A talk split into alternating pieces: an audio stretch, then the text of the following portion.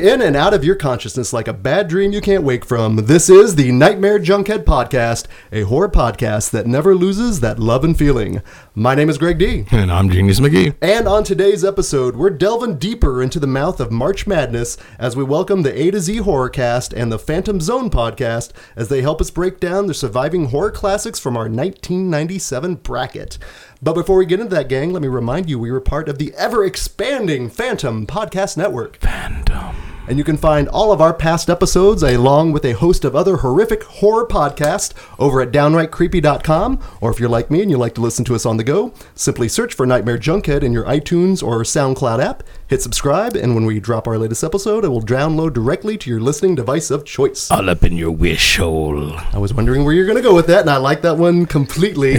so, to kind of give you a uh, catch up on everything that's been going on, we did have to take a break last week, and that was just for purely scheduling purposes here. Because we're getting into the busy season. Yes, we are. We Con a- season, all sorts of shenanigans going on. And we had Planet Comic Con that happened just this last weekend, which was a lot of fun. And also, ju- I met Jessica Nigri. which I'm surprised, like you weren't escorted off the premises I know, right? in a shot collar or something along those lines. But um, if you are in the Kansas City area, this episode is going to be dropping this Friday. Uh, the Saturday, let's see, and that is actually, let me look at my date book here. That is going to be The 13th. The 13th. If you're in the Kansas City area, we are going to be hosting a 35 millimeter screening of Mary Harron's. American, American Psycho. Psycho. Oh, So- this is going to be so much fun. return your tapes, you know, crank, Crank up, up the Huey Lewis, Damn right? right, it's going to be a good time. So make sure you check that out. Uh, but obviously, in the, uh, the Oh, and bring business cards. Oh yeah, okay. Yeah. It has a, it, it has a watermark. so good when that happens. Uh, but to catch you up on the tournament here, uh, our 87 bracket, we actually had uh, we had Hellraiser versus the Dream Warriors, Mm-hmm. and as you know, we had uh, the Mark Nato from the uh, Horrorcast and Patrick Bromley from F This Movie Podcast, and they helped us break it down. And it was finally. After a big struggle, Right. and this was a struggle not only just you know debate wise, but with From the heart, it, it was. It was. Those both movies were so good. All the movies in '87, it was really, really, really hard to choose. And again, depending on the day, depending on the second, our our choices could differ, you know, change. Mm-hmm. But as it is, our representative in the Frightful Four, Nightmare on Elm Street Three, Dream Warriors. Dream Warriors. And who are they going to battle? Well, that's what we're going to be finding out here. So, our first guests are from the Phantom Podcast Network. Every Monday, they drunkenly debate some of the best and worst that horror has to offer. Welcome to Nightmare Junkhead for the first time, Jack, Jake, and Mark from the A to Z Horrorcast. Absolutely, we're we're all doing really good. Uh, this is Jack from the A to Z Horrorcast. We just really appreciate you being being on your cast here. This is awesome. I, Yeah, this is Jake. Thanks a lot, guys, for having us. And I'm Mark.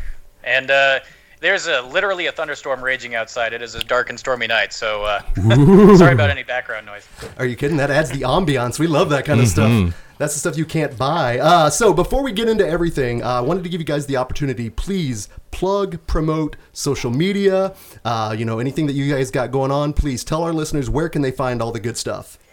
Sure, absolutely, yeah. Um, so we are uh, a to z horror.com, and that's with a hyphen, a hyphen z horror.com. Uh, That's our website there. We do kind of written posts, written reviews, some other stuff going on, and we host the podcast there. Um, on Twitter and other social media stuff, we are A to Z Horror, but with the word two spelled out, so A T O Z Horror, because we haven't quite gotten that locked down yet. But we do a lot of stuff on the uh, Horror Amino app as well, so any of those things, come hang out with us. But definitely Twitter and, and the website are, are good ways to get a hold of us. All that stuff will be on any of there. So Excellent. And I'll be honest, this is the first time in terms of Skyping where we actually have more than one person. It's a menage a Skype Yeah, I know. We're going from a three way to a full on orgy. So I kind of. with Yeah. the password. Yeah, I don't know what the etiquette is on that. Uh, so we're going to do what we can here. Um, but I wanted to ask, just before we get into everything, uh, how did the podcast come together? Sure, absolutely, and and I'll let you guys know. You know, we uh, I I think you guys have heard the podcast before. We're we're big on interrupting each other and talking over each other, and Skype makes that difficult. We're all in different places, so you guys got to take the reins here and really uh, give us a hard line of tell us to shut the hell up when we need to. Um, Oh yeah, No, we're tangent actually- friendly.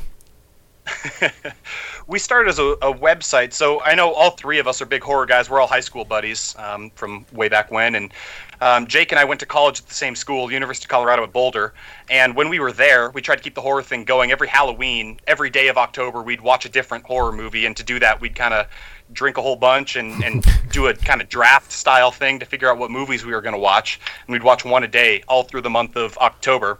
And then, you know, college ends and you all go your separate ways. And the way the website started was I was actually sitting at home. My wife was gone one week, and I was I watched the movie Unfriended from 2015 just because it showed up on some kind of some recommended list for me, and I was sat down and watched that, and I really wanted to talk about it with uh, you know some of my buddies, so I called up Jake and I was like, hey, we should uh, do something about this, like watch horror movies together and talk about them, and that kind of just evolved into the podcast. We we brought Mark on and.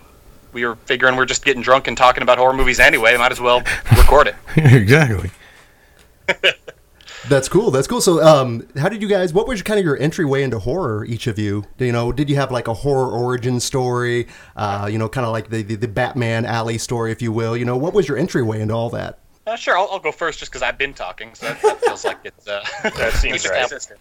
Yeah. Take the reins. So for me, it was I was I was a little kid. I was four or five years old, and my dad likes really old horror movies. He's into weird kind of horror movies. He likes haunted house stuff, kind of ghost stories, but like really mel really well made ones. So he, he showed me the the 1940s black and white horror movie, uh, The Uninvited, which is kind of people move into a new house that's kind of on the shore, and it's just it's just a really classic, perfect haunted house story. And so that I was locked in from then, and there was kind of a degenerate family down the street where I could go there, no parental supervision. We watched Hellraiser when I was six years old. You know, we watched all that kind of shit going on. So that got me hooked deep, and then I think the Blair Witch Project came out in '99. I think that's going to be a common theme for all three of us because I saw that in theaters and I was eight or nine years old, and, and that I literally thought that was real when that movie happened. So, you know, I uh, that that one solidified me for life. And um, I don't know, Jake. I feel like your story's probably kind of similar. Yeah, mine's similar. Just looking back at kind of the classic horror and the love for that. Uh, my mom is the big horror fan in our family, and her favorite movie of all time is Jaws. So growing up, like during summers, Jaws would be on almost every day. It felt like, and if not Jaws, probably some episode of The Twilight Zone. So for me, there's definitely a strong family tie to that sort of horror, and that's how I got into it. Really, with the '70s and certainly earlier than that as well. And it built from there. Like Jack, young age, kind of going and seeing movies that I probably shouldn't, given how young I am. But it just it continued to build, and by the time that I was in my teens, I'd kind of built up quite the repertoire of movies that I'd seen, and tried to continue that. What say And you, Mark? I'm not. I'm not actually sure if And I he's guess still as- here. As far as Oh, I go, oh, I'm still here. um, as as far as I go, the one thing that I had to trace it back to, I think, would be uh, Large Marge from Pee Wee's Great Adventure. Perfect. It was a night What like a this. messed up thing. yeah. Why would anyone put that in a children's movie? Um, I mean, I guess it worked out for me in the long term. But yeah, I mean, that's kind of what, what I grew up with. We've always talked Uh, about like there. I mean, we're all kind of kids in the '90s, so um, Yeah. I, I think it's going to come back. I, I, I mean, specifically, the first legit scary movie that I remember seeing was one we're going to be talking about today. So perfect. Nice. Well, I, we, we've often talked about like gateway horror in terms of you know how to tr- you know if you want to really traumatize your children, you know Right. how to transition to them. But I think Pee Wee's Big Adventure is one of those classic examples. Because it has Oh, the, jeez. the clown with the chain, and then it had the clown doctor, and yeah, and large Marge. yeah. A lot of nightmare fuel. Yes, it is, and it, but as disguised as which it Y- just You know who I blame? Francis. of course. Well, it's um, you mentioned you had that house down the street where you know everything was permitted, and I'd like to think actually that was probably like the way I was. I was probably that guy, that kid, because I did have those parents growing up that they were just really cool about letting me watch whatever, because they were always like, "Listen, that's not reality. You know, just know the distinction, and you're good." Because we used to watch not only horror, but like we'd end up getting like boner jams and shit, you know. And so like everyone would plow over to my house because like, yo, Greg's got like HBO and Skinamax. It's all right. He's got a copy of Hard Bodies. Yeah, exactly. Trying to watch the Spice Channel in between channels two and three, if you twist the knob a little bit. I tell you, kids nowadays don't know how good they have it because back in the day, man, scrambled if you saw like you thought you saw a boob mm-hmm. or something along those lines, man, you would attach to that. It would implant in your memory, and you'd have it for a good week or so. Oh, yeah, absolutely. And I guess that's not necessarily horror, but you know that is unfortunately the, Horrific things were done in the name of science. as they are. So no, I'm glad actually. Then you know talking that you're you know uh, you know horror fans of the '90s, and that's why I'm glad we were able to bring you in for the uh, bracket from 1997. Uh, but one of the other things I wanted to make sure that we did with our other podcast from Phantom is to adapt and adopt some of the things that you guys do with your podcast. And one of my favorite aspects, uh, one of the things that I just think makes it charming as fuck, pardon my you know French there, is the um, the beers for fears that you guys do, uh, which I love because you do have to take some time and effort in terms of finding, you know, the appropriate beer for you know the film or the genre. Where did that come from? So That's a good you know when I first proposed to Jake the website, I wanted to call it Beers for Fears. Um, the whole thing, the whole thing, yeah. The whole website. Yeah, he quickly nixed that. Well, it's not like we came up with much better because it's far more generic now, and we've kind of Yeah. tried. We've kind of tried to like shoehorn in an explanation where it's we get into the weeds because of how much we're drinking and just the nature of the conversations we have anyway. But I don't know if that's fully accurate. he had a good idea, so we we found a way to bring it back in. Yeah, and I think it, it kind of did just happen organically because before we were recording the podcast, we'd get on Skype and talk about the movies anyway before we wrote them up on the website. And then we kind of just started recording that, but it kind of developed a little competition of just trying to get a beer that matches the movie Oh, yeah. or something like that. As so it's kind of kind of developed organically, which is pretty fun. It's rad, and I, re- I just I think it adds, like I said, a, le- a level of charm just to the podcast that really makes it distinct from all the other ones that we have on the network. So that in itself, I think, is great. So that being said, um, I'd like to know before we get into our delving into the '90s horror, you know, what do you guys have for your uh, beers for fears? Sure. Yeah. Well, I, I've got two tonight uh, that I'm that I'm drinking. I'm trying to tell a little bit of a story here. The first one I've got is a Pinner Throwback IPA by Oskar Blues. Um, because you know we're, we're going back to the '90s here. This is a throwback. This is back to my childhood. So that's that's step one. And then step two, I've got the Crux Cast Out IPA because we got a bracket system here where we are mercilessly chopping one of the movies every single round, and so we are casting something out. So we're throwing back and we're casting out. Those are my two beers, and that's that's what I've got tonight. God damn, that's good. That's really good. It's it is better than I usually do. I put more That's- thought into oh. it for for this week's special episode. Putting Yeah, put, putting airs on. I Yes. Understand. half the time he just gives up. uh, so for me, I'm actually doing something. The call that Jack, Mark, and I just had. This is very similar to one of their beers, but I think it fits better for what we're doing tonight.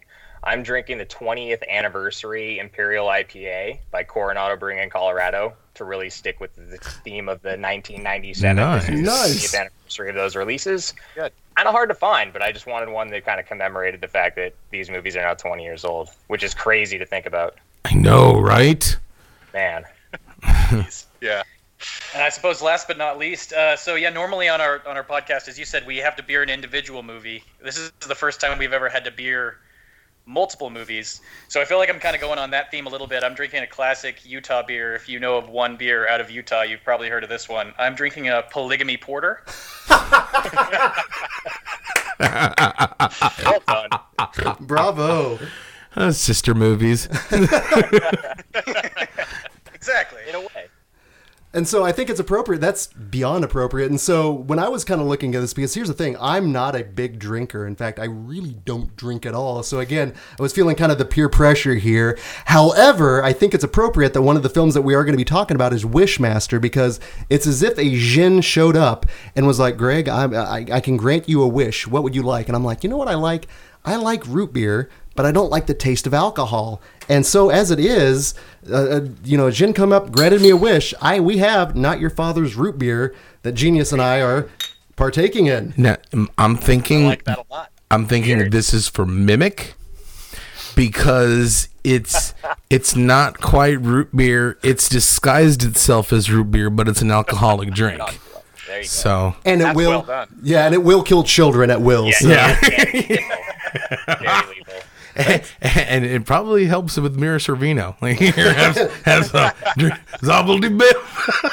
Jesus Christ, what we're we- 15 minutes in. and then here comes Cosby. I, Yeah. It's I'm blaming the alcohol on this one. Already. I'm blaming the alcohol for the co- the random acts of Cosby. So, as it stands, we do have four films that we're going to talk about, and we kind of have a little bit of a rubric in terms of when we get down to comparing the two and kind of battling them. Mm-hmm. But I, what I'm really anxious about is because these obviously you're you're kind of your your guys' nostalgic wheelhouse in terms of '90s films. So we have Scream 2 going up against Event Horizon, and then we have Wishmaster going up against Mimic. So I'm going to throw it out to you guys. Um, let's start off with Scream 2 and Event Horizon, but just give me some, you know, what are your, you know, your ties, just your connection. Uh, we talk a lot about on the podcast, like the relationship with films that you can kind of put together. You know, do you guys, what kind of like, you know, just background thoughts, feelings with Scream 2? Scream 2 is an interesting one. It's I, I've always thought of it as kind of pretty similar to Scream 1. Like it's always occupied the same space in my head. And and so I, I was excited to come back and watch it again because I think the first time I saw this movie, I, I didn't see these right when they came out, but um, I, I kind of put Scream 2 in the category of I probably don't need to watch that because it's it's probably just more of Scream 1. and so I hadn't I don't think sat down and actually watched the movie in, in quite some time. At least for me. Jake, how about you? Yeah, no, I think that's an interesting point. We're definitely dating ourselves pretty precisely here, but the 1997 releases are, I think, really the last movies that came out that were before when we would go and at that point sneak into the theater and, and see them live. So these are a really interesting crop, but that by no means is an indication that, you know, we didn't check them out. Scream 2, I think to a certain degree, I agree with Jack. It's one of those that I saw a long, long time ago and was like, you know, it, it seems like the same type of movie as Scream to me, but upon watching it again, totally different experience and totally different thoughts now with more of a horror education, I guess you could say, over the last however many years. So interested to talk about that one for sure. Mark? I, I have an interesting nostalgia spot for Scream 2 because it was uh, it was one of those ones that like oh, so my sister goes out with like a group of friends and picks up the VHS from Hollywood Video or whatever comes back and I'm definitely not allowed to come downstairs to watch this movie. So of course, you know, as my inquisitive 9-year-old self, I, I peek downstairs and it's the it's the opening scene. Um, in the bathroom where the guy gets you know stabbed through the stabbed through the wall. And uh, yeah i just sprinted straight back upstairs and started watching the disney channel. Uh, Save me, Hannah Montana. exactly. Uh, so that scene in and of itself has been burned into my psyche for i guess decades now right? Two decades. Um, that's i mean that's the thing i mainly come back to. I, I ended up circling back on it a number of years later and it was obviously a little bit more tame but uh, that's that, that's the standout thing for me with Scream 2. Yeah, we has we um we put together a little uh, horror marathon every October at one of the local theaters, and this last year we did all sequels. because it was our second one. It was the so second we, one. we showed the for we opened up with Scream two, then we showed twenty eight weeks later, and then we ended up with Texas Chainsaw two. So Oh, that's awesome. And so, yeah, it was really great to see it with a crowd again because this is one of those films. I, I'll admit it. I'm I'm the old man here. I uh, I just turned 41 last week, which let me tell you, it's it's weird when you hit your 40s and you're podcasting because it, it makes me feel like a like I'm not a 40 year old, like I'm not you know legit. But and, uh, and I'm only a few years younger, so he's like yelling to get off my lawn. yeah, so. turn your music down, man. I don't understand it. Actually, I think you'd have said to turn your music down. It's too loud. shut up, shut up, leave me alone. but uh, I got to, I did see this in the theater, and I do, th- I agree with you guys. It does um, does a little initially feel a little warmed over from Scream, Mm-hmm. but you ultimately look at what he was trying to do with sequels and kind of the whole meta aspect. Yeah. Let me throw that out. Yeah. What do you guys think of the whole meta aspect that Wes Craven was dealing with?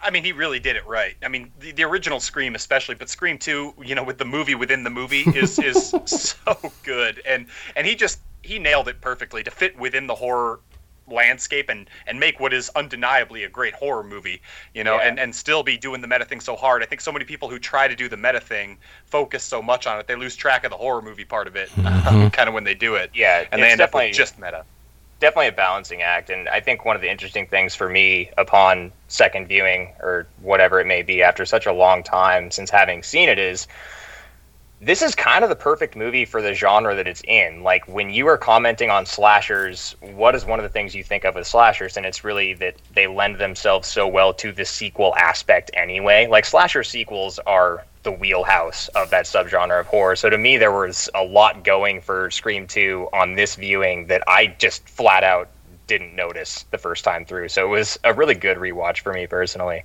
Yeah, I, I totally agree. And I mean, the only thing I would say is it's it's hard to compare the two, right? Scream one versus Scream two.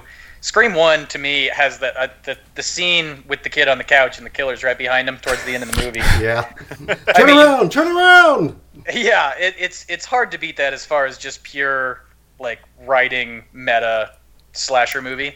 Uh, and when you transition to just straight up two characters talking about what happens in sequels of scary movies at a diner, in this one it's it's a little bit more on the nose, I guess, but you know it's still it's still doing meta better than anything else. Yes. Oh yeah. Subtlety wasn't something Wes Craven was good at, you know. and I, Yeah. and I think this they brought something up that this movie is gets better as you when you age as opposed to the movie doesn't get better with age it gets better as you're getting older because you can see it like you said with more horror trained eyes and really Yeah. appreciate the whole meta aspect of it which is something that i dismissed it but i was a punk teenager when this movie came out so like you know it wasn't until later when i was like this is a pretty smart movie so Yeah. And I don't know if it necessarily because uh, we're talking about '90s stuff, and if you look at the cast, not necessarily the main cast, but the supporting cast in this, it's about as '90s as you can get. With Mm-hmm. Oh my gosh. Skeet. No, the Skeet was the first no one. uh, Rebecca Gayhart, the Noxzema girl, showing up, and then Portia de Rossi also. Oh, yeah. That was the thing that I that I completely forgotten about. I'm like, that is, I mean, that's about as ni- jinko as '90s as you can get. but it works Portia de though. Rossi. Oh god, and this and is Jada Pinkett. Yeah. Yes, yes. Actually, that opening scene actually really kind of put me off from going into the public restroom for a while, especially, oh, especially any kind of glory hole s kind Right? of stuff. nope, nope, not gonna have it. Not gonna have it. Not gonna get stabbed in the cheek. See, it was all good until Scream 2 came around, and now I'm like, fuck glory holes. So, totally ruined it. Totally ruined the whole culture. But does it work in terms of? Let me ask you this: Does it still, in terms of the the, the set pieces, you know, just it's a horror movie, so does it still inspire any kind of horror or uh, scariness? for me it, it doesn't this movie isn't isn't scary at all anymore and i think we were talking about the balance a little bit earlier this one is a little bit more on the meta side than the meta horror side that scream 1 had going on kind of that perfect balance um, so for me none of this really works that well there's a couple of jump scares that are that are okay but they're they're pretty telegraphed from a little bit far away i think so just not that scary for me Yeah, I don't, I don't think this is up there in terms of the scare factor, like we would talk about on our podcast. It's it's it's gorier than Scream One, that's for sure. Uh, there just there are more scenes where that element is played up, but to me, it's it's not quite reaching the same levels. And I'm not sure it's it's really meant to. At, at least with yeah, injecting some level of meta into the script, like you're kind of wanting to take people out of the immersiveness of the horror, right? So I, I'm going to totally echo what you guys are saying, except with the exception of the first scene i- is burned into my psyche forever. sure. now, we hosted this one, like you said, on the, uh, at our Halloween triple feature, but I'll have to say, seeing this in the theater with the crowd, there was a couple of scenes where almost everybody was like, whoa! They like jumped in. It was like jump scaries, but it was really effective. It was awesome to see other people react, especially first time viewers. Oh, that's great. And it was Yeah, that's certainly part of it. Yeah, and it was especially the part where they've knocked out Ghostface and he's in the he's in the cop the car. car scene. Yes, oh, yeah, that that's a one. Good scene. And that's I the the beauty of these kind of films is re, kind of experience them again. Number one, as genius, and you guys said, you know, when you get older, but also experiencing them with a crowd mm-hmm. because that really can alter the experience. Because I always go in wanting to be scared. You know, that's my main thing with a horror flick. Like even if it's goofy, if I can find any kind of element and just that shared experience. It was pretty righteous. It was just one of those we kept looking at each other, going, "Holy shit, this is playing Yeah. like gangbusters!" You know, we didn't know how it would play. So um, let me ask you this: spoilers, because we we, we also Right. spoil the shit out of And flicks plus, here. it's a 20 year old movie. If they don't know by now, fuck them, you know? but when they kill uh, Jamie Kennedy's character, who is supposed to be kind of the audience surrogate, he's supposed to be us, you know, the representation. When I first saw it, I was like, no, they can't do that. That's me. But now, you know, it's like, well, he's a little obnoxious, and I'm like, oh shit, is am I obnoxious? Punk teenager. so, did you have? Did you guys have any kind of a different experience? You know, experiencing that? You know, I, I don't have too much to say. I, I completely agree with you. I had, I had almost the exact same reaction. Like, yeah, I, I don't know, but also, he's the one I relate to. What's that? say? Right. Oh, I'm with for you. sure. You hit the nail on the head. I mean, he- is the one that we most relate to. He's the guy who's sitting there working at the video store, harping on horror movies, into the mm-hmm. really popular cute girls. But you know, it's high school slash college, can't really get them. And then you root for the guy, but at the same time, you're like, damn, I'm kind of annoying, aren't I? But on the other hand, like that whole scene is just is just bonkers. Like, how do you manage to be killed in a wide open, well lit space? Like, just dude, don't back up to the van, Well, man. Like, Go, Ghostface had that diddler van, and he just kind of came out like, "Hey, Jamie, Jamie Kennedy, you want to come see an experiment?" And then just kind of like, just, just swiped him up, candy for you. right? Poor Jamie Kennedy. He, he gets the short end He of the just, stick every just- time. and then and then he gets thrown into the diddler van, and the van's a rocking. So you know, I don't know. Maybe uh, maybe Jackie maybe Jackie had her way with him.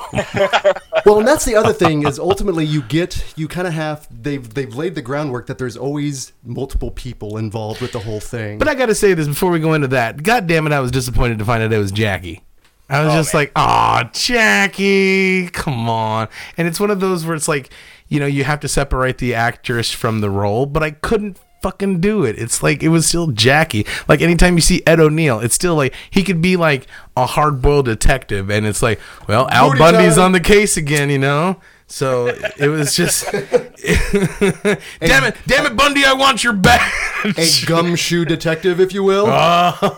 Oh. that was really bad. My apologies. Like he goes to the nudie bar after he solves a case and shit, puts his hand down his pants. And, gonna be asked to leave there. So, um, one of the things uh, going from Scream 2, it's battling up against Event Horizon, and this uh, genius, you know, Event Horizon is probably one of your all-time favorites. I fucking love Event Horizon. But before we, yeah, what do you guys think uh, going from Scream 2 to Event Horizon? Just thoughts and feelings on Event Horizon. Event Horizon's kind of a weird one for me. I'd definitely seen it before, but it was one of those that I didn't really remember having seen or talked too much or have. It didn't it certainly didn't loom highly in my mind, and I don't know why that was because it absolutely should have. um, but it was just kind of one of those that I guess I watched and maybe had something else going on or something else on my mind because I'd kind of overlooked it. It didn't have that much space in my brain. Interesting. I actually didn't know that. Event Horizon is one of those that I, I think Mark and I are on the same wavelength on this one. That I, I love that movie as well. and when I think back to like young preteen Jake, young preteen Jake was obsessed with space, and that came like shortly after the dinosaur person phase. And so there was kind of like the perfect transition with Sam Neill from Jurassic Park over to this movie, as well as like I'm aging, so I'm ready for more adult subject matter. And my God, I didn't understand the movie. I can tell you that right now because of how old I was. But upon repeat viewings, you get more and more out of it. So the movie, it gets better every time I see it. Yeah, and this is definitely the one that I was I was calling back or calling forward to, I guess earlier. I don't know what my parents were thinking, but they they rented this one like it like I said earlier. You know, run down to Hollywood Video, grab the VHS tape, and I, I guess they were in the same brain space that Jake was just talking about. Like, oh, Mark likes space. Let's let him watch this thing. Ooh. So it, it's funny that you refer to this as the gateway horror movie when this is a movie about a gateway. Gateway. Uh, but literally, this was this was the first real scary movie that I saw as a person, That's a hell of a way to start. and I've never been the same. Uh, yeah, because that it's such an intense film. In fact, we just had Planet Comic Con this last weekend, and I found a guy that was actually uh, selling old Fangorias, uh, which you know, y- y- yeah, exactly. And I found one. It was from let's see here, August '97, and it has Event Horizon on the cover, and it's such a gnarly, nasty photo yeah, it is. It's the guy getting impaled towards the end. Of Oh. The, when yeah. it's going through his mouth. Yes, that and then it's such a stark, crazy image.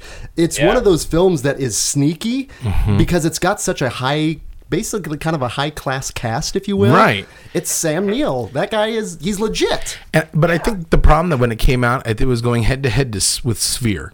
Mm. Yeah. The the Well, fam. I, I love that movie too. Yeah, but it, those those are two totally different movies with kind of like one's on like one's like underwater and it's weird and shenanigans happen. One's in space and like fucking all hell breaks loose. Satanic shenanigans. Right. So I think like Yeah. that's and it had a Sphere had a bigger marketing budget. And it was a Crichton, Right. Based on Crichton. Yeah, for sure. So I think that's why it got dis not, Event Horizon got really dismissed upon the, the when it first came out. Most like a lot of Yeah. Sam Neill stuff, except for Jurassic Park. So Right. But if you yeah, notice, hard times for this one on release. it really did. Yeah, and I um, it's uh, directed by uh, Paul Paul W. W S Anderson, man, And I think Mr. Jovovich. Yeah, and I think unfortunately that's why people. I, I don't want to say they hold that against the film because his you know filmography is kind of a mixed bag, I like his stuff. Resident Evils. Mhm and so and this is one of those films that I did I was able to see in the theater as well, and I really didn't know that much going in, and so when the whole kind of twist happens when you realize it's When you don't need eyes to see. Yeah, you realize it's a really messed up haunted house film, but to the nth Yeah. degree, that's like, oh shit, this is really clever. But and it's unfortunate, but it's found an audience since Mm-hmm. then. So was this one that you guys? This was obviously, you know, you mentioned you kind of saw it on video. Um, what was your kind of first experience with it? So, so my first experience with it, I don't remember what the hell I was thinking, but whatever it is, whatever it was, it was wrong. um, because when I watched this again, getting ready for this episode, I was goddamn delighted in what I saw in the movie. It was it was amazing, and so it's it's just a pretty new experience for me. I kind of went into it blind. Yeah, no, I for me this was a rental. It was probably uh, probably like two years after it came out when I was ready for it. I think, or my parents were like, "Okay, you're ready for it." And I think to a certain extent, it's like the same thing as the Mark Factor, where it was just like they didn't know. I mean, it's about space. It's kind of got some cool cover art. Whatever, it's going to be fine. Uh, wow, that was uh, definitely not ready for the final act in that, but after that, it was just like I want to see it again, and then a couple years go by, and hey, I want to see that again. I remember that was awesome, and then people start talking about it that you're around when you're in high school or college, and they're quoting the you know where we're going, we don't need eyes to see, and stuff like that. It just kind of like permeates the culture that you're a part of more and more, and builds this momentum that by now I've seen it a ton of times, and it's just one of those things. Yeah, I mean, this is definitely one that I've put into my my yearly carousel of movies that just happens Yeah. to be on. I'll I'll pop this one on probably roughly around the beginning of October, essentially every year. Yep. Goes in the regular Halloween rotation. Mm-hmm. Exactly. Well, I think Or another, just like the middle of July rotation, like Yeah. whatever. yeah, that's another thing. You know, there are certain films you kind of have to be in a certain mood to watch. Are you? Yeah. Is this one of those that you can kind of just watch at any time? Well, I feel like with anything in horror, you can uh, with really good movies you can watch them whenever, but no matter what, if you're in the right mood for a movie, it's going to hit you better. So it's almost like I know what mood I need to be in for this one. I can watch it whenever, but if I'm in a mood for Event Horizon, then It's happening. Yeah. uh, it's a 10 yeah, you just have to make sure that you slip in the yearly viewing when the mood strikes. Uh, it's not like October mandated for me, but I, I have it on the yearly rotation as well. Um, it's just one of those movies that you can't. It it never really leaves your mind after you've seen it. it it's always there in the back of your mind, and every once in a while, I just have to revisit. And I also think it's interesting in 97, you kind of were on the precipice of going between practical and a lot of CGI. And I think the thing that really makes this film impactful is the set design. Mm-hmm. Just everything ah. is just, I mean, it just, it's really pretty to look at. As, and it just the, the, the Grand Guignol, gore that you get at the end Yeah. is a great contrast with because that whole empty space station is just terrifying in general, oh, you know. And then you get a crazy ass Sam Neill going around. It makes it even more terrifying. Yeah, I've had a very vivid image of that like gravity drive. Oh, in yes. mind for like 15 years. It's just like no, I know exactly how that looks, and that that's never leaving.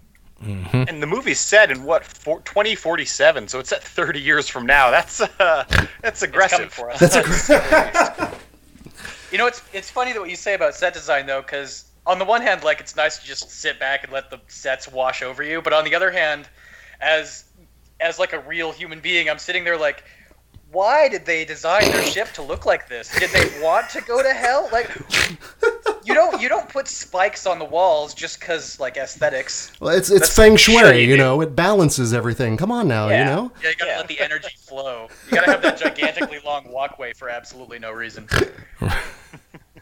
It's kids. You never know when company's coming, so you gotta be ready. Just in case you need to host a gala. That's right? We're all going to hell, everybody. Come on. It's all about the versatility. So we've talked a little bit about Scream 2 and Event Horizon. Let's go ahead. Throw them to the ringer. Let's put them. Let's Thunderdome on these guys. So we we try to keep kind of a not an academic approach, if you will, but we want kind of a little bit of a rubric in terms of so we can show our work. Exactly, exactly. So we've got two kind of uh, item ways we're looking at this. We're looking basically we're battling the heart and the head, if you will. In terms of the heart, you know, we're t- we're t- basically looking at kind of the nostalgic feel that these films have with each other, and in terms of the head, we're just looking at you know what is ultimately if you took one of those films away, what would 1997 be poor without? Mm-hmm. So that being said, in terms of Scream 2 and Event Horizon for you guys, which one is you know as Geddy Lee would say closer to the heart? There you go. Sure. For me, I'm actually going to go against what should logically be the more Well, it's hard the correct rating, Jack. answer for me here. Yeah, because I'm, I'm going to give it to Event Horizon, even though I hmm. barely remember seeing this for the first time. but it's because on viewing, I was so upset with myself for not having paid more attention to it or whatever the hell happened that first time I saw it. And also, how much it's clear that it influenced so much of the shit that I love now, right? It like Firefly, a whole bunch of episodes are based on Event Horizon, clearly. Oh, yeah. A bunch of Doctor Who episodes, just a bunch of awesome shit based on obviously based on Event Horizon, and and so well maybe you know the uh, Scream 2 has to be more nostalgic for me because I have a much better memory of actually sitting down and watching it. I'm still going to give it to Event Horizon. I like it. I like Oh. it. Yeah, that makes sense. I mean, for me, the heart rating, the nostalgia factor is definitely going Event Horizon, and that's just because look back to what I was like at around the time that I saw both of these movies, and the space phase was strong. So for me, it was just absolutely like locked in on something that had to do with space. Freaked me the hell out, which is a good thing. That's a horror movie, but uh, it I- it's it sprung this whole like love of this movie that just continued to this day, and I just look back fondly onto that first viewing for sure. Nice. As well as as for me, it, it comes down to I, I talked about the scene in Scream 2 that's burned into my psyche, and it hasn't come up yet. But the one that like I still have nightmares about the airlock scene in Event Horizon. Oh, Uh, it's it's Yeah. not good. I poor Justin, man. Something about, like being aware of what's about to happen to you, it just makes it so much worse. Um, those two scenes are battling it out in my mind. I think I'd have to go with the movie that I saw like in full, and that's Event Horizon. But as far as just psychological scars, these are the two of the bigger ones for me. what about you, genius? Okay, so obviously I'm gonna go Event Horizon. Not to be not like I wanna like oh I'm jumping on the bandwagon, but I love that movie so much. Oh, But yeah. That being said, I was almost kind of like I almost said Scream 2 because it's not that I have a better fondness memory of it. It is just seeing it in the theater and seeing it that how so effective it was. That was an awesome moment. So that's why I was about to say Scream 2, but it's got to go with Event Horizon. I, I would be doing myself a dishonor. And I'm going to jump on the bandwagon as well. It's one of those that for me, it's kind of a no brainer, you know, seeing both of them in the theater, but having that profound experience because it was such a surprise. With Scream 2, I knew what I was getting. Yeah. But with Event Horizon, it was just such a shock that, mm-hmm. yeah, it was Yeah. just, it, it, it really made an impact on me. So I'm going to say Event Horizon. So, damn it. With a heart, that's appropriate. That's Event sweet. Horizon across the Yeah. way. So now that being said, if you were to take either Scream 2 or Event Horizon away from 1997, what would leave 1997 poorer? Uh, that's it's a pretty tough question, right? Because without Scream Yeah. 2, you're not continuing the series going. You don't get mm-hmm. Scream 3 and Scream 4 and the whole but at the same time, would the world be that much worse without Scream 3 and Scream 4? I'm not convinced it would. Jay and Silent time- Bob would have a you know something to say about Right. that. They, they sure would, yeah.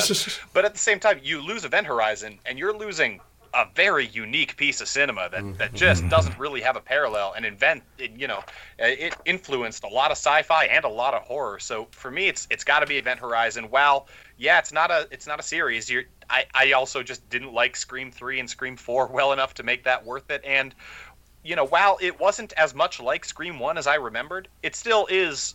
You know, you, you can get the same experience watching Scream one. Yeah.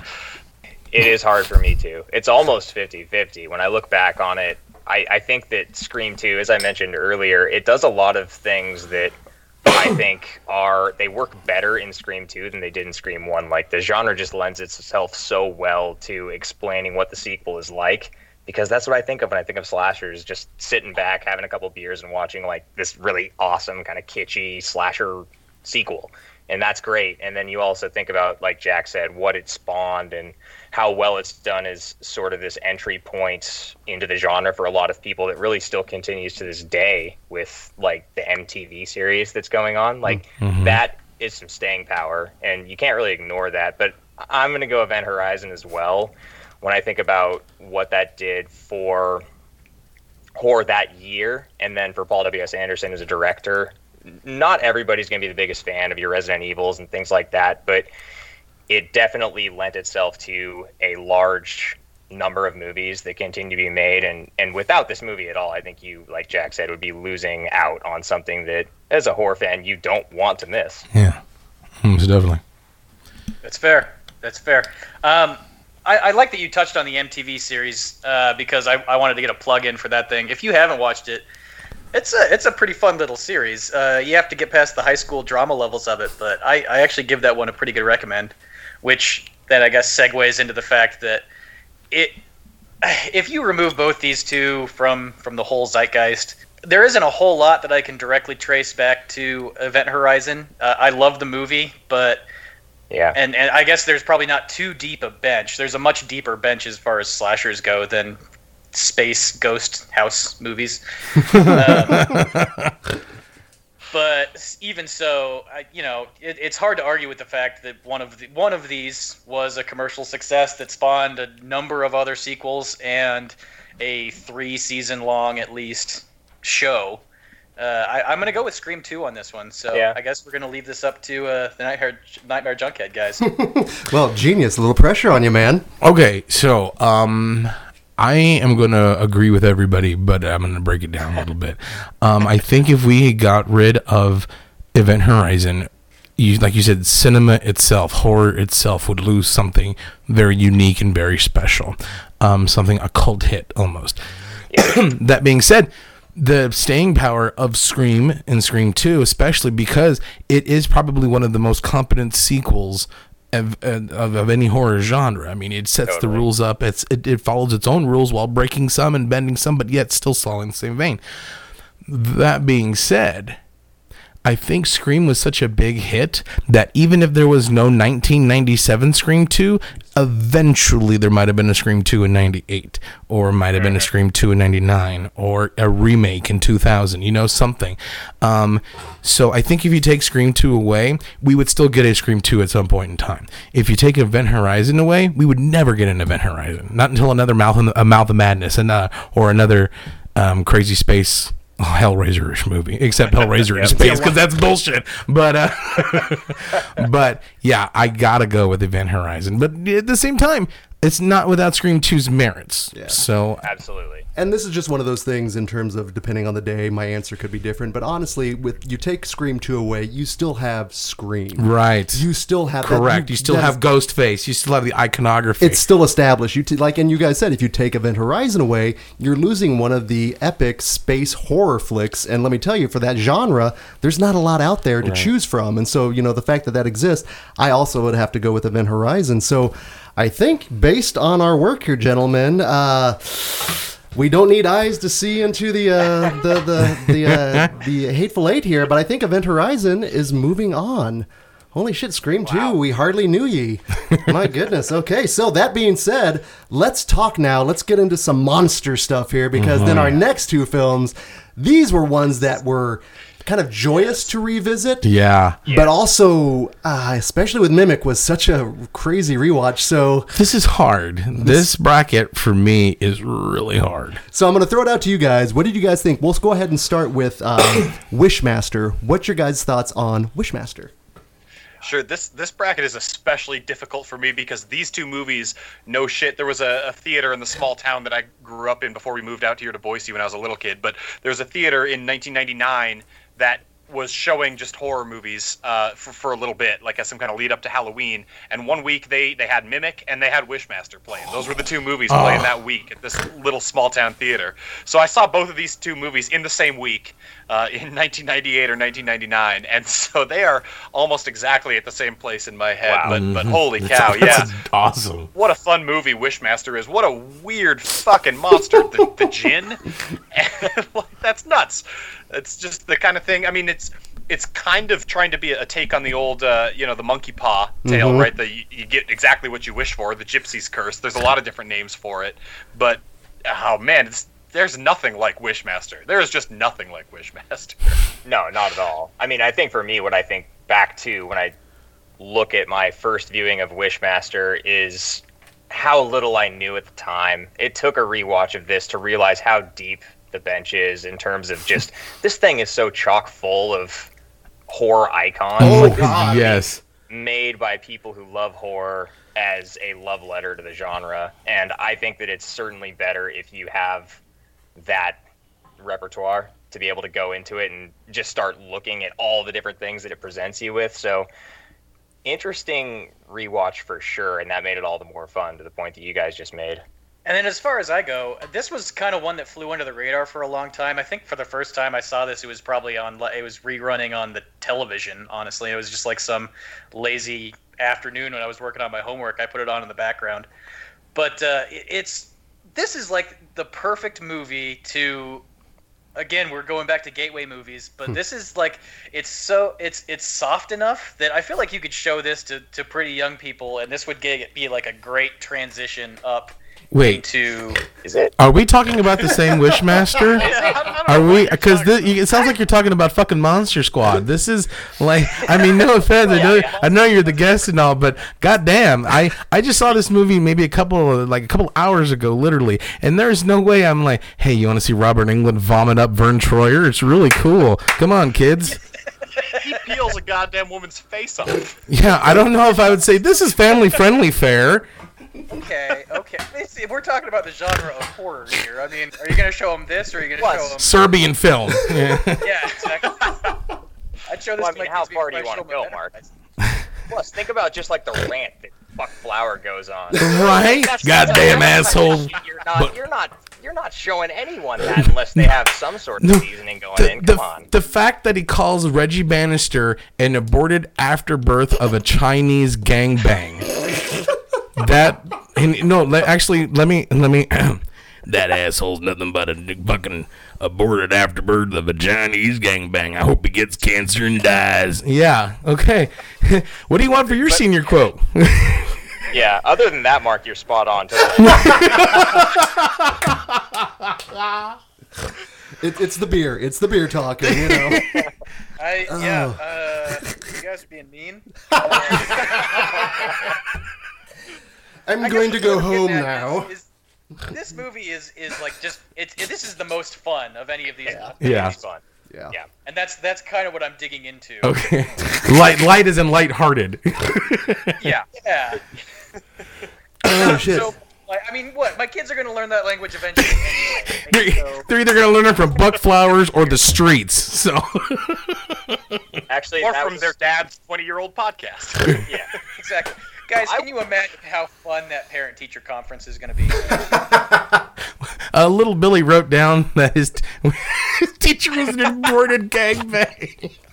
I would leave it to Buck. Uh, you're gonna, you know, every time you go to a new neighborhood, you're gonna have to like go door to door now. It's like, so uh, my name's Mark. I got to do this here. It's uh, but uh, you mentioned before, it's kind of got like a the Expendables of horror, if you will, uh, just in terms of the the actors, and also this is uh, Robert Kurtzman is the director, the K from KNB, which you know we, we were talking about just that intro, you know, By Angus Scrimm. Yes, Angus Scrimm, Reggie Bannister, um, and just that that whole beginning of the movie in terms of you know The party? Let's make this party, you know, something we'll never forget, and then just the the practical effects that are on display. Let me ask you guys this, just in terms of the Djinn himself, I'm, he's not going to necessarily show up on like the Mount Rushmore of horror, you know, that's you know obviously Jason, Freddy, and them, but would he maybe be on you know the the the lower tier? You know, could you put him as an iconic uh, horror villain? I, I think absolutely, and especially because the, the 90s are kind of a weird era Mm-hmm. for horror movies where you don't have all that much. You have Candyman, which I don't think gets enough recognition as, as the classic Yeah. movie it is. And you have Yeah. Scream gave us Ghostface, but there isn't, you know, you don't have your, your Jasons and your Freddys coming out of the 90s. So, you know, given that kind of slightly more devoid space, I think he belongs there for sure. He's a classic. Yeah. Yeah, that mean, being said, I could also like- totally see him as a as a villain in a Power Rangers episode. Ivan Ooze, like like he- Bulk and Skull make bad wishes, like "Wah, wah, wah, wah, wah," and just like Yeah. If you put this guy next to Ivan Ooze, they, they look pretty similar, mm-hmm. actually. Come to think of it. No, I'm definitely definitely a fan of this, and also the fact that it, it spawned a franchise. Weirdly enough, and do you, Yeah. so do you know the the sequel's decent, but like parts three and four. Do you guys know who directed parts three and four? I no idea. Haven't seen them. Don't know about them. And there's a reason for that. It's Criss Mind Freak Angel. Oh my Direct- god! no. Yes. Yes, no joke. Wow. That's someone's perverse wish came true does for he some reason. does he do all of his own magic stunts? Like, I'm going to take your soul, but first I'm going to pull a goldfish out of your mouth, and just like If only they would have done that. My God, it would have elevated it's it. like I didn't wish for this. Mind freak just disappears. and you mentioned Genius. You had just rewatched it. Yeah, I, I literally just watched it like earlier today, a couple of hours ago, and it's the practical effects. Okay, now, oh. First of all, the digital effects were super hokey. At the time, they looked cool, but at the time, we didn't know better Because that was that whole Kane Hodder death. hmm that was pretty bad. But um, and it was very time capsule because everybody had like in Night and Scream Two had the giant phones, and even the Djinn is like, "This is a handy little device," and I'm like, "It's three feet tall. It's not little." but any, and like half of his things could have been solved with like the internet. Now, you know, you couldn't make the Wishmaster today, and if it would, it'd be fucking Criss Angel. So you know, but the practical effects is good, and it's so much fun. Like when the Djinn is like, "I will follow you anywhere you go, Elizabeth," or whatever her name was, and she picks up the phone and goes. Fuck you, and then just hangs up. I just giggled so much. And the deaths, the deaths were so like unique. Um, the practical effects were so well done, and there was a shitload of practical effects in there. So many people died in such horrific ways. They, they really went for it, and this movie is interesting because it's a pretty unique blend of practical and CG that didn't exist at the time. Like they blend the practical gore and shit into you know generated effects in a way that doesn't hold up that well. But the fact that they're based on practical Yeah. means it. I, mean, it, it I, I liked it. I, I thought it was a pretty interesting foray and pretty innovative for the time. And and another, uh, oh, go on. With the notable exception of the security guard that gets Whoa, shattered. that was Kane Hodder, Hodder, yeah. The Kane Hodder death. I don't care if it looks shitty. It's Kane Hodder getting turned into glass and then shattered. Like that is one of my favorite scenes in the movie. Well, you, you mentioned it before. This is the probably the most fun film out of the Yes. four that we're looking at, Yeah. and that's something you don't. Again, with horror films, it is all about the scares, but you know what? It's fun to have. It's ju- there's you want to go and have some fun with it. You know, certain. This is a film that you can throw on at any time, I think, and it'll fit the mood. This isn't one I think you have to be in a special kind of mood to Right. watch. It just works. It, it, it- like it, it's funny, it's fun, um, and it's kind of neat to see them. I don't want to say go horror back to the fables and stuff, but there really were stories of the Jinn. You know, there really was like this mythical being that could fuck you up. It's cautionary tales. It's- Yeah. you guys mentioned it before. The monkey's paw. It's you know you have to be you have to be careful of your own hubris. You know that will come back to bite you. So butt flowers. Yeah. You can't throw it as a morality tale, so which is kind of nice to throw. But you know, honestly, you don't want to do that. It's a fucking. It's a. Mm-hmm. you got know, your it's a horror morals in my horror. Yeah. Yeah. um, so that being said, let's go ahead and transition then over to Mimic. And this is the one that was probably the biggest surprise rewatch for me because this is another one that I saw in the theater and another one that I really had no idea what to expect. It was just this new up and coming director, you know, Guillermo del Toro. And holy shit, you want to talk about a tonal contrast from Wishmaster? My God, Mimic is just. But just as brutal. It's mean. It's really mean. So yeah, what'd you guys Yeah, think on Mimic? it's definitely a dark one. Like it, and I think it's overall like I think it's a higher quality film Mm-hmm. from looking at you know pacing and just every everything acting everything you can do in a film direction. But it's the CG is really rough in it. That was one thing that I did not remember. Uh, maybe just having seen it when it a couple of years after it first came out. But also it's it's crazy because it's a Del Toro movie and it's he is such a big fan of these fantastical scores in almost all of his movies, and they're such a weird choice when scary shit is happening. There's like these twiddly little flutes and piano happening. You know, it's, it's crazy. It's so that was a that was a big surprise. I definitely didn't remember that, and that pulled me out of it a lot on this watch through. It's it's a but it's certainly I mean a quality directed movie. Like you can't Yeah. you can't deny that. Yeah, it's interesting you mentioned that one, Jack, because I I agree with you on the whole in terms of like Del Toro scores, but for this one, like it, it worked. Something about just the disgusting, gross, oozy, creepy, crawly nature of this movie. I didn't even notice it, not at all. Uh, all I was focused on was how creepy it was and how dark. To go back to what we were talking about just a minute ago, it was. I mean, like all these kids are dead. There like no kids left. So yeah, let's create this super insect, and obviously all hell breaks loose. But man, oh man, I didn't remember almost anything from this movie, which is interesting considering the first time I saw it. it it's such a vivid memory, vivid for all the wrong reasons, I guess. Yeah, this is a this is a distance makes the heart grow fonder kind of movie for me. This was one of those ones that the I don't know if you guys remember the the DVD like case and the artwork that was on it. Uh, I just remember like eyes staring at me from from the rack of movies that I was choosing from. Took it home, watched it, had a good time, whatever. I'm kind of with uh, I'm kind of with Jack on this one. Going back and giving it another watch. I, I guess it's sort of typical '90s horror where it it was really good at the time. Maybe didn't age so well. Uh, yeah, the the score is is kind of twiddly, and the CG's kind of twiddly, I guess, in a different way. I don't have a different way of describing that. Twiddly Twiddler. works. The, Why not? The, the twiddler diddler. There we go.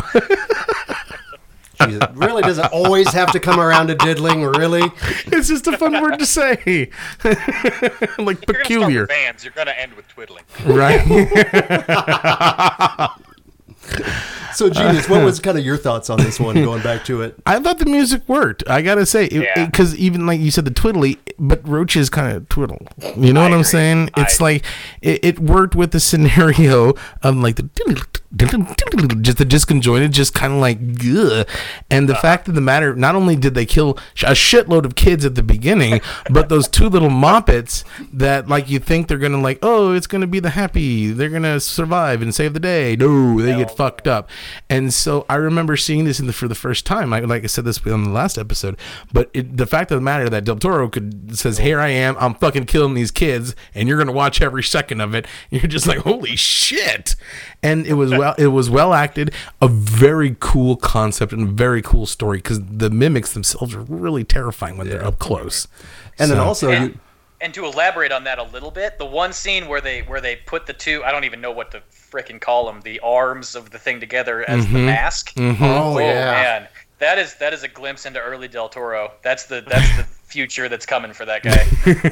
well that's, That's the a thing. great time capsule. It's totally, It's distinctively Del Toro. Yes. I mean, it's Yes. he's truly. I don't want to necessarily say he's an auteur, but, But he this is where he honed and just says, "This is what I'm all about." Because Cronos had a little bit of it, but mm-hmm. he with with budget restraints, this is the one where Del Toro goes, "I am Del Toro." So Well, it was his big, basically his kind of Mm-hmm. big, bu- big budget feature on that one. So you want to talk about a difference though between Wishmaster and Mimic though in terms of the cast because this one you've get went that was probably the other biggest surprise. I'd forgotten how many people that I'm like, holy shit, it's Rock, you know, that's in there. It's uh, jo- it's Josh Brolin of all people showing up and dying in this. You know, he was still not necessarily big enough to, to, Where- to where he make could it be through. fodder. Yeah, and uh, uh, Mira Sorvino is great. Even uh, F. Murray Abraham shows up Mm-hmm. in this.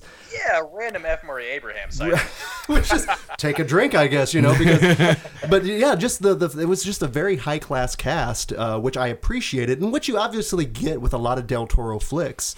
Uh, obviously, we don't get Ron Perlman in this one, unfortunately, but he, you he was the voice. He was the voice of the mimics, I guess. Just then- no, I'm just, I'm just Okay. making it up. I I'm just, like- I'm just. Greg's looking at me like, for real, and I'm like, no, dude, I'm. So, to the IMDb. I need Right? to look at that. Holy shit! no, there was uh, this one. It definitely was a lot of fun watching, though. But just in terms of kind of now looking at pitting these two together, it is obviously for you guys. I know this is going to be definitely more of a Sophie's choice for you, but they are just so two different films. But I think they're going to be tough to battle too, especially when we're looking at the heart and the head. So let me throw it out to you guys. Uh, we'll start with you guys, just in terms of being closer to the heart between Mimic and Wishmaster. Which one works out for you?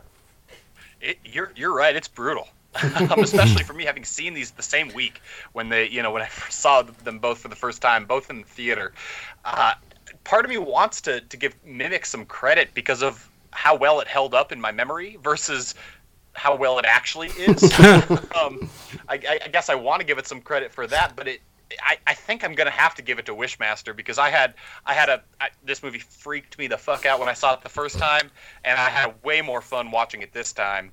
Um, Mimic, I think, was more existentially terrifying. It just left me with a, a pit of dread the first time I saw it. But it's it's a it's a rough watch at least compared to Wishmaster the second time over, and and so I'm gonna have to give it to to Wishmaster, I think. So for me, nostalgia, it, these are almost they're two very different takes on what nostalgia can be for me because Mimic is the movie that I remember walking into the video store that day, like Mark had kind of said, seeing the eyes on that rack. I rented it, I watched it, I drank Mountain Dew, I ate I don't know Airheads, whatever the hell I was eating at the time. I was a kid. I watched it, it terrified me, I loved it, took it back had fond memories. That sort of nostalgia, like it just the epitome of your summer night. You get to rent a movie, ch- childhood for us at the time. And mm-hmm. then as far as Wishmaster goes, all the nostalgia factor for me is like who is involved in it and what they've done in horror as a whole. It's just such a great cast of characters and things that I think about when I think of my love of horror that I get nostalgic for things on, I guess, a wider level when I think about that movie and my experience watching it. It just it kind of gets you excited and pumped up in a way. Um, totally, totally different types, but I'm gonna have to go with the personal one. I'm gonna give it to Mimic. I keep going third, and, and the other two guys keep saying all the things I want to say. it's okay. Uh, I, I look. I guess it comes down to me. I, I very much enjoyed watching Wishmaster again. It was super fun. I, I remember it being a little bit less fun when I was a kid, so I don't know what was wrong with me. But going back and watching it now, it's you like a kid. You were a kid. Yeah, Yeah. I guess there you so. go. Yeah, You were fun as a innocent. kid. Uh, now it's just like full on B movie, I guess. Um, Mimic though still has this like air of, of, of seriousness to it that uh, I guess paces it a little bit better. For me, it was just a little bit easier to watch.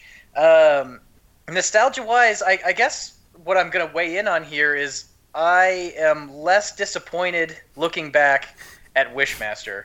I think it's mostly well. I mean, I, I don't want to weigh in on the CG because, but um, yeah, I, I just think Mimic. I, I remember it a little bit better. Uh, I just said that backwards. Nice. So your vote is My vote is Wishmaster. okay. My bad. That's Said the no, I, I, It happens. too many beers for fears, right? um, no. Um, so upon rewatching Wishmaster, I forgot how much fun this movie was. Um, it's super cool, a lot of great special effects, and it's a lot of fun. That being said, I forgot how much fun this was. I still Yep. remember how much I like Mimic. Uh, the story, the I saw both in theaters, but I remember just saying, "Who is this man that directed this movie where the kids are dying, um, the roaches are destroying everybody? Um, this dark." Dark fairy tale that you have spun, Mister Unknown Director, um, and so I like I think like I said I dismissed Wish I liked Wishmaster and I was like that movie was cool but I never even really sought it out afterwards.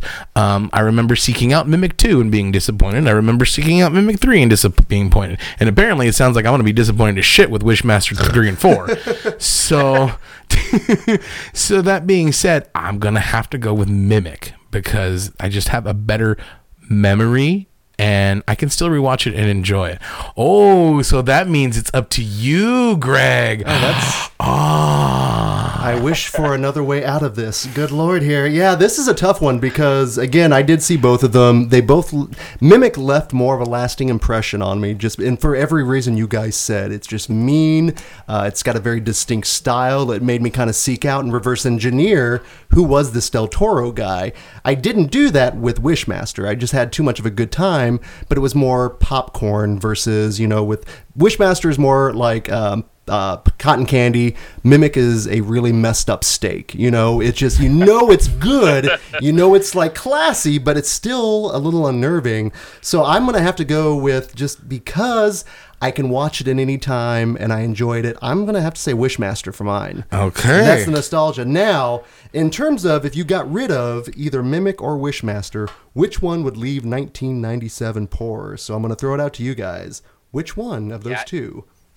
I don't think this is that hard. I, I think I think if you get rid of Wishmaster, the world isn't that much worse off. This is this is an, an ode to the genre. Yeah. But it's it's not doing anything fantastic in the genre. This, the the practical effects aren't any better than Hellraiser's, which you know it's it's almost what almost Earlier. exactly ten years 10 better. years, yep. Yeah. Exactly ten years later. Yeah. And Mhm. and they're they're fun. It's a lot of fun, and practical effects I think are always great.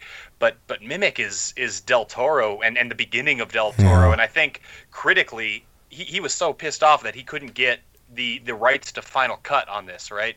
He was so pissed off that the, the, the studio took it away from him. That it changed how he negotiated his future films. And i think mm-hmm. that's why we get such raw uncut del toro going forward. And i think the the horror world is it's much worse off without that. I think i think it's got to go to to mimic on this one. I think it's the better film overall and and even though the cgi doesn't hold up very well. You still had to slip that in there. it's bad. It's really bad. I don't disagree with anything you said. I mean, this is Del Toro's coming out party, and if you don't have that, who knows what you get from one of the most brilliant filmmakers that the genre has seen in quite a while. Um, I mean, you can't totally discredit Wishmaster. Kurtzman Right. did a great job. I love the practical effects in that. It is an ode to the genre. But you look at that guy's resume and everything that he's done, particularly from an effects standpoint, with a lot. it's a laundry list of some of my favorite movies in the genre. Fuck, from from Dusk Till Dawn's in there. Oh, yeah. Not, not a director, but effects, and that's Mhm. probably my favorite horror movie of all time for various reasons. Yeah, me too. I just mimic. It's mimic. it's mimic. Again, I keep going third. This is fair. Poor Mark. Uh, just as just as a little bit of an exercise, I also looked up who directed uh, Mimic Three. Uh, same guy who just wrote uh, who wrote Outlast and Outlast Two. So you Oh. have on one side two great horror video games, and on the other side Huh. you have Mind Freak. Uh, I, I think that says it all. I'm, I'm, I'm gonna go with Mimic Three. I mean, realistically, it's more attractive to Steve, but Oh my god. okay, so genius. Um, I've got really nothing to add more than hasn't ever been said. This is Del Toro. It- you, like you said, with, without Mimic, we wouldn't have uh, Hellboy. We wouldn't have Blade Two. We wouldn't have The Strain. We wouldn't have any of this amazing stuff. Pan's Labyrinth. Right. Without Robert Kirkman directing a movie, we would still have more Robert Kirkman movies. Um, we would have his effects. We would have that. So I gotta go with Mimic on this. Yeah, it's it's to me this is kind of a no-brainer just between the two. Again, if you lose Del Toro, if you lose, but also if you think about it though, maybe if he had a better experience for his first big feature-length film, you know, maybe we could see a different Del. We might see, God forbid, a family-friendly Del Toro, because even We have Guardians of uh, Rise of the Guardians. Wasn't that Del Toro? I don't think that was Del Toro. No, the box troll is the box troll. That Netflix cartoon. That's Del Toro. really. Yeah. he did Pacific Rim too. Yes, he did. Which is a film that I, when I saw it in the theater, I didn't really like it, but repeated viewings, I've really come to enjoy that one. Yeah. So I've got, I to me, this is a no-brainer. We've got five for uh, Del Toro, three for Wishmaster. So honestly, wish as you weigh, man, it's not going to work. The Judas contract is going to come back, and we're going to go ahead and say Mimic going through to the next round. So holy shit, that's exciting. So. Yeah, I know, So we have Event Horizon versus versus two very dark movies, not only aesthetically but like in tone too. Yeah, as, as you mentioned, existential dread with both of them. So this has been rough, but also a blast. Um, thank you so much, you guys, for taking the time out and drunkenly debate with us. Even though I'm, I'm a one drink wonder, so I'm gonna, I'm glad I'm not driving. You know, this is a good thing. Uh, but thank you for taking the time out talking with us on this. Again, where can our listeners find you guys? Hey, thank you guys. It's it's really been a blast. It's been a great time. Um, again, you can find us at a to z horror.com, and that one's with a hyphen, a hyphen z horror.com, or on Twitter at a2 T-O-Z horror. Or the easiest thing is probably just on the Phantom Podcast Network where they find your great podcast. As it is, man. So Jack, Jake, and Mark, thank you for taking the time out again. We do appreciate it. Um, we're going to take a quick break, guys. When we come back, we are going to be talking Event Horizon and Mimic with the gang. Need, you don't need eyes to see the roaches. with the gang from the Phantom Zone podcast, we will be back. This is Sid Haig for Nightmare Junkhead. Listen, or I'll come over there and put my boot all up in your ass. All right, gang, we are back. And thanks to the gang from the A to Z Horror Cast, we have slashed four horror classics down to two, and we're going to slash them even further. Like a good killer should. Damn right. Um, so, that being said, our next guest, guys, they take a look at some of the worst that celluloid has to offer. We were lucky enough to guest on their podcast, and we talked Ghoulies Go to College. Dude, I don't know if lucky is the proper word for ghoulies go to college. we'll get into that a little bit here, uh, but you can check them every Friday. Uh, welcome to Nightmare Junkhead for the first time from the Phantom Zone podcast. Adrian Torres and Scott Daly, guys, how are ya? I'm doing great. I was waiting for Adrian to go first, but I, yeah. I was I was being a gentleman. I'm There- sorry. I was holding the door thank you for so you, much. Scott. That's okay. There was such a dramatic pause there. I was like, oh shit, I think we just lost him. Uh, caller, are you there? Caller, are you there? You gotta build it up. No, so before we get into anything, please tell our listeners where can they find you guys through social media, websites, all that kind of good stuff. Plug away. Scott, you can go first again. All right, you can find me on uh, Twitter at ScottDaly85. That's D A L Y, and you can see uh, all my writing and other podcasts at uh, DalyPlanetFilms.com. It's a it's a play on words. You get it? I think our I, This ends this part of the episode. We'll be right back. technical difficulties. and how about you, Adrian? Uh, I can be found on Twitter at Yo Adrian Torres, um, and also the one for the podcast is Phantom Zoned, ed underscore. So it's Phantom underscore zoned. Just easy. And you Fun. Yeah, it's super easy. And I, you- I guess I should have plugged that. Thanks, Adrian, for, for That's why you- stepping in there. We're, we're actually doing pretty well. That if you do put in Phantom Zoned on uh, Google, we're like the first or second hit that pops up on there. Oh, nice. Nice. So Zod We're- isn't we're really. actually yeah we're actually ahead of an episode that Adam Savage did of his podcast that he called an episode Phantom Zoned. So I was like ha.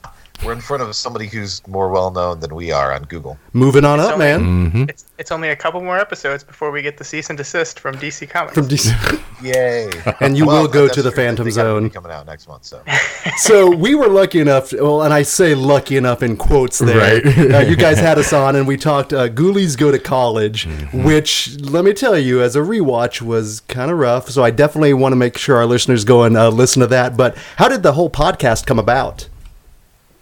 Well, I uh, I started my own podcast just to talk about movies like uh, almost two years ago now, and uh, I met Adrian uh, online through the Birth Movies Death website, the comment section there, and uh, we started talking via Twitter, and he saw that I was doing this podcast, and and as you guys know, Adrian loves terrible movies, so uh, he came to me with an idea to do a to do an, a show where we where we watch these terrible movies and decide whether they need to be banished to the Phantom Zone or uh, or if they're good enough to be saved.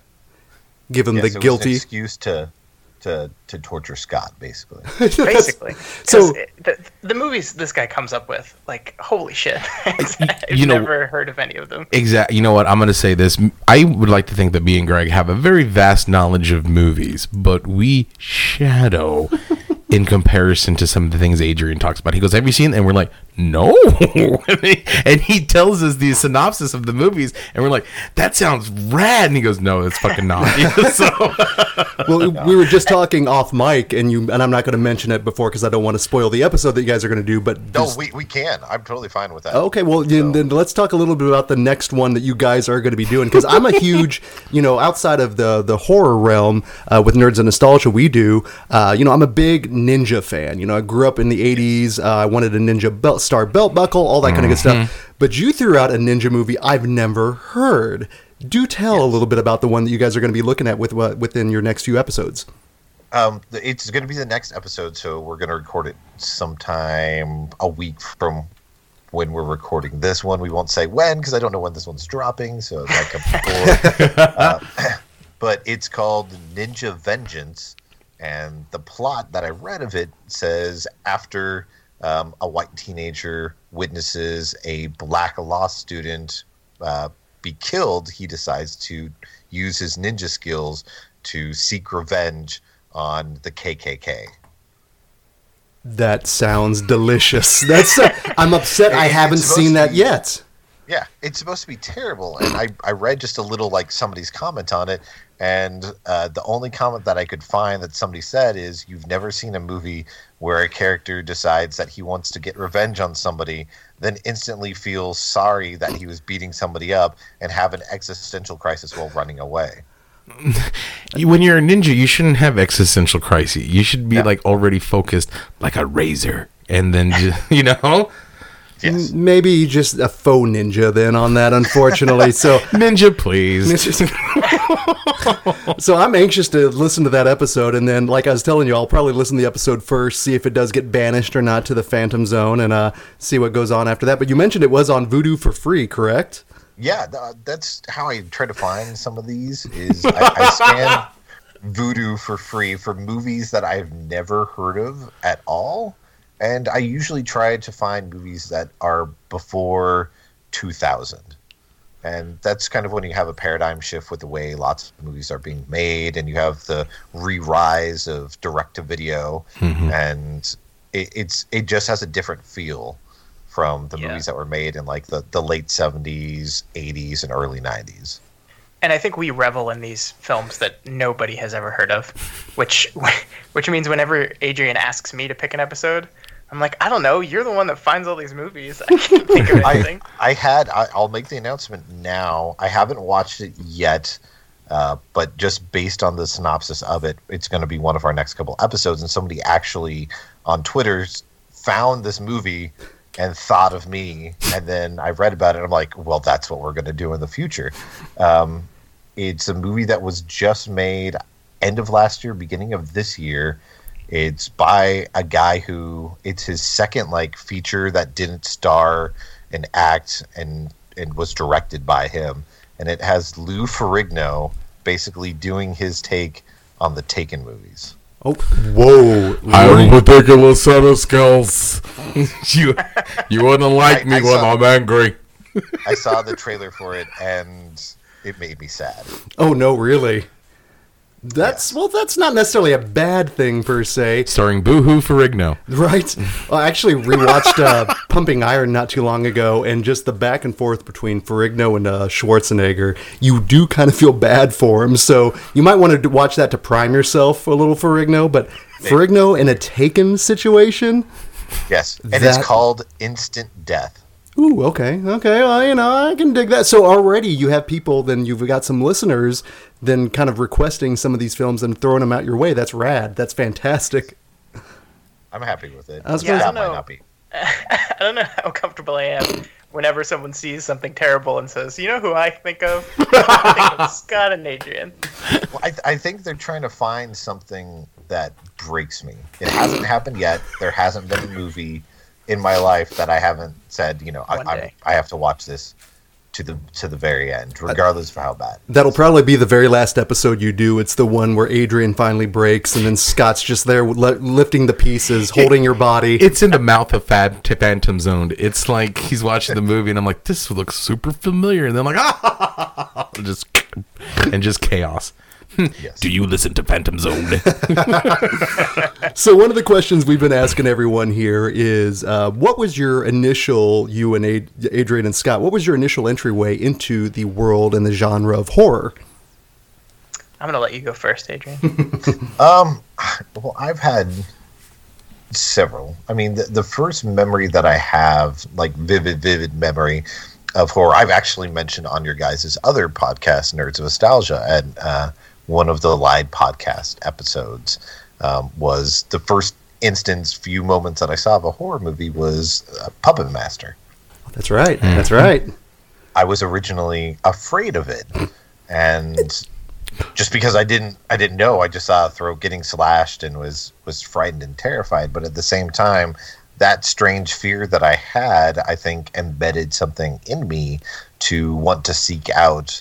Uh, like weird horror movies and stuff because I, I had this image in my mind that most five year olds don't have when they're watching movies of a small, uh, muscle bound pinhead toy walking towards somebody while a scary clown faced hook hand um, puppet descends from the top of an elevator. And don't forget, you know, Miss Leach there. Just that that to me is legitimately frightening. So I can understand how that would be very scary, especially But I if you're hadn't younger. gotten to that part. That that's it. The only scene that I saw at, at this moment because it was at uh, a resort and I was walking downstairs where the video games were and the counselors were watching it was when Pinhead gets out of the coffin and is walking towards them in the elevator and that's when uh, Blade or whatever his name is drops down Mm-hmm. and cuts the throat. That's all I saw of it.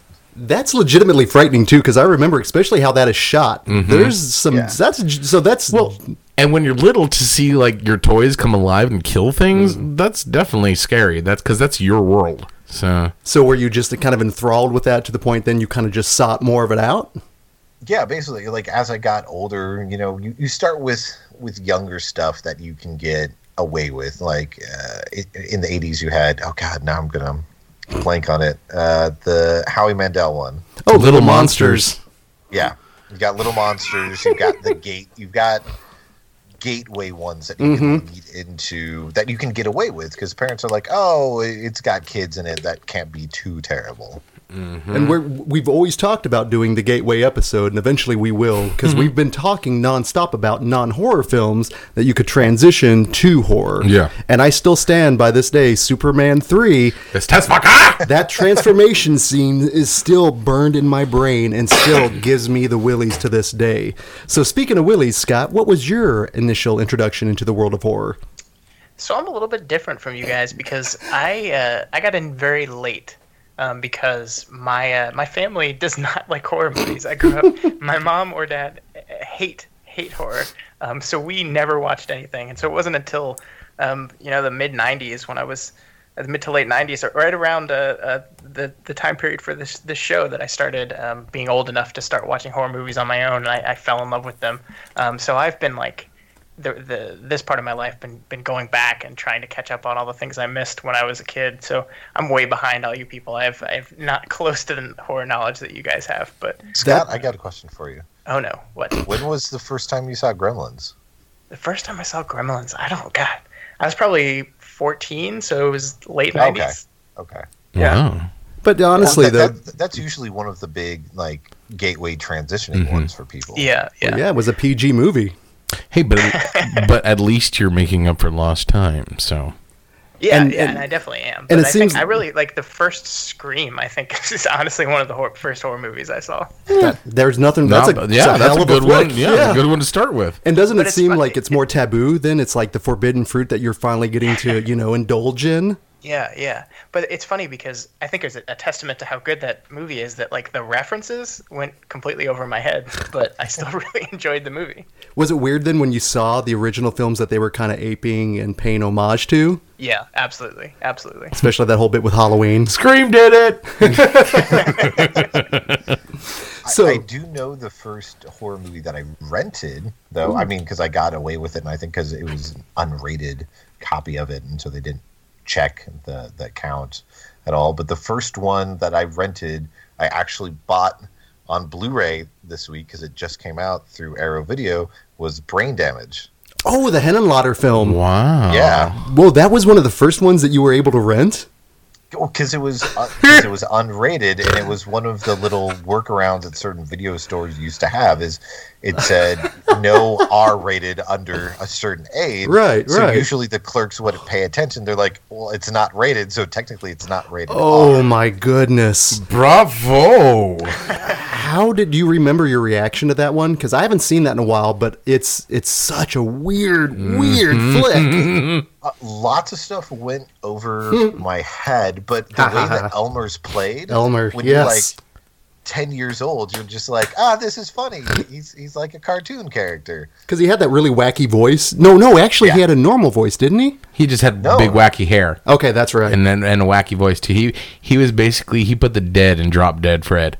oh God, Well, Little- no, no, no, because Elmer's the the parasite. Uh, That's Yeah, yeah, and so he's he's got that old like um like kind of twenties thirties. Hey, Sonny. He's got that type of voice. You know, it, it's very sing songy, kind of Frank Sinatra. That's right, because it's such a weird contrast when Hey you there, see it. Pally. Come on, how about a nice glass of OJ?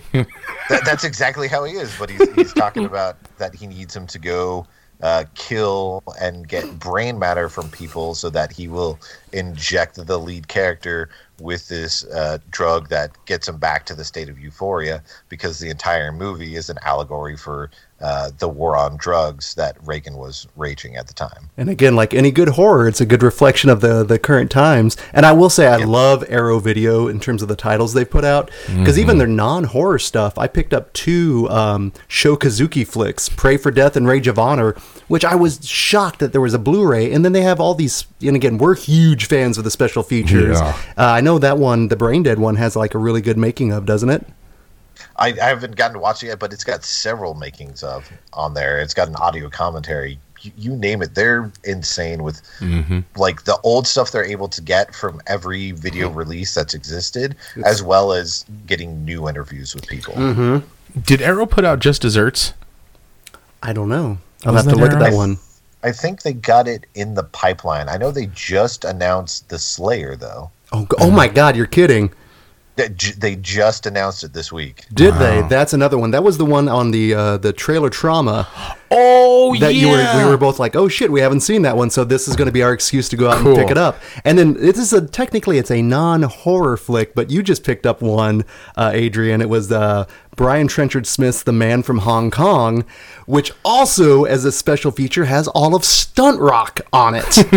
yeah, it- it's got Stunt Rock, it's got Death Cheaters, it's got uh, the Stuntmen, Kung Fu Killers. Oh my It's God. got five movies that are in standard definition, as well as the movie which is in full 4K remastered, uh, 1080p, and then they've got an hour's worth of unedited interviews that were in the documentary. Um, uh, God, oh, not quite Hollywood.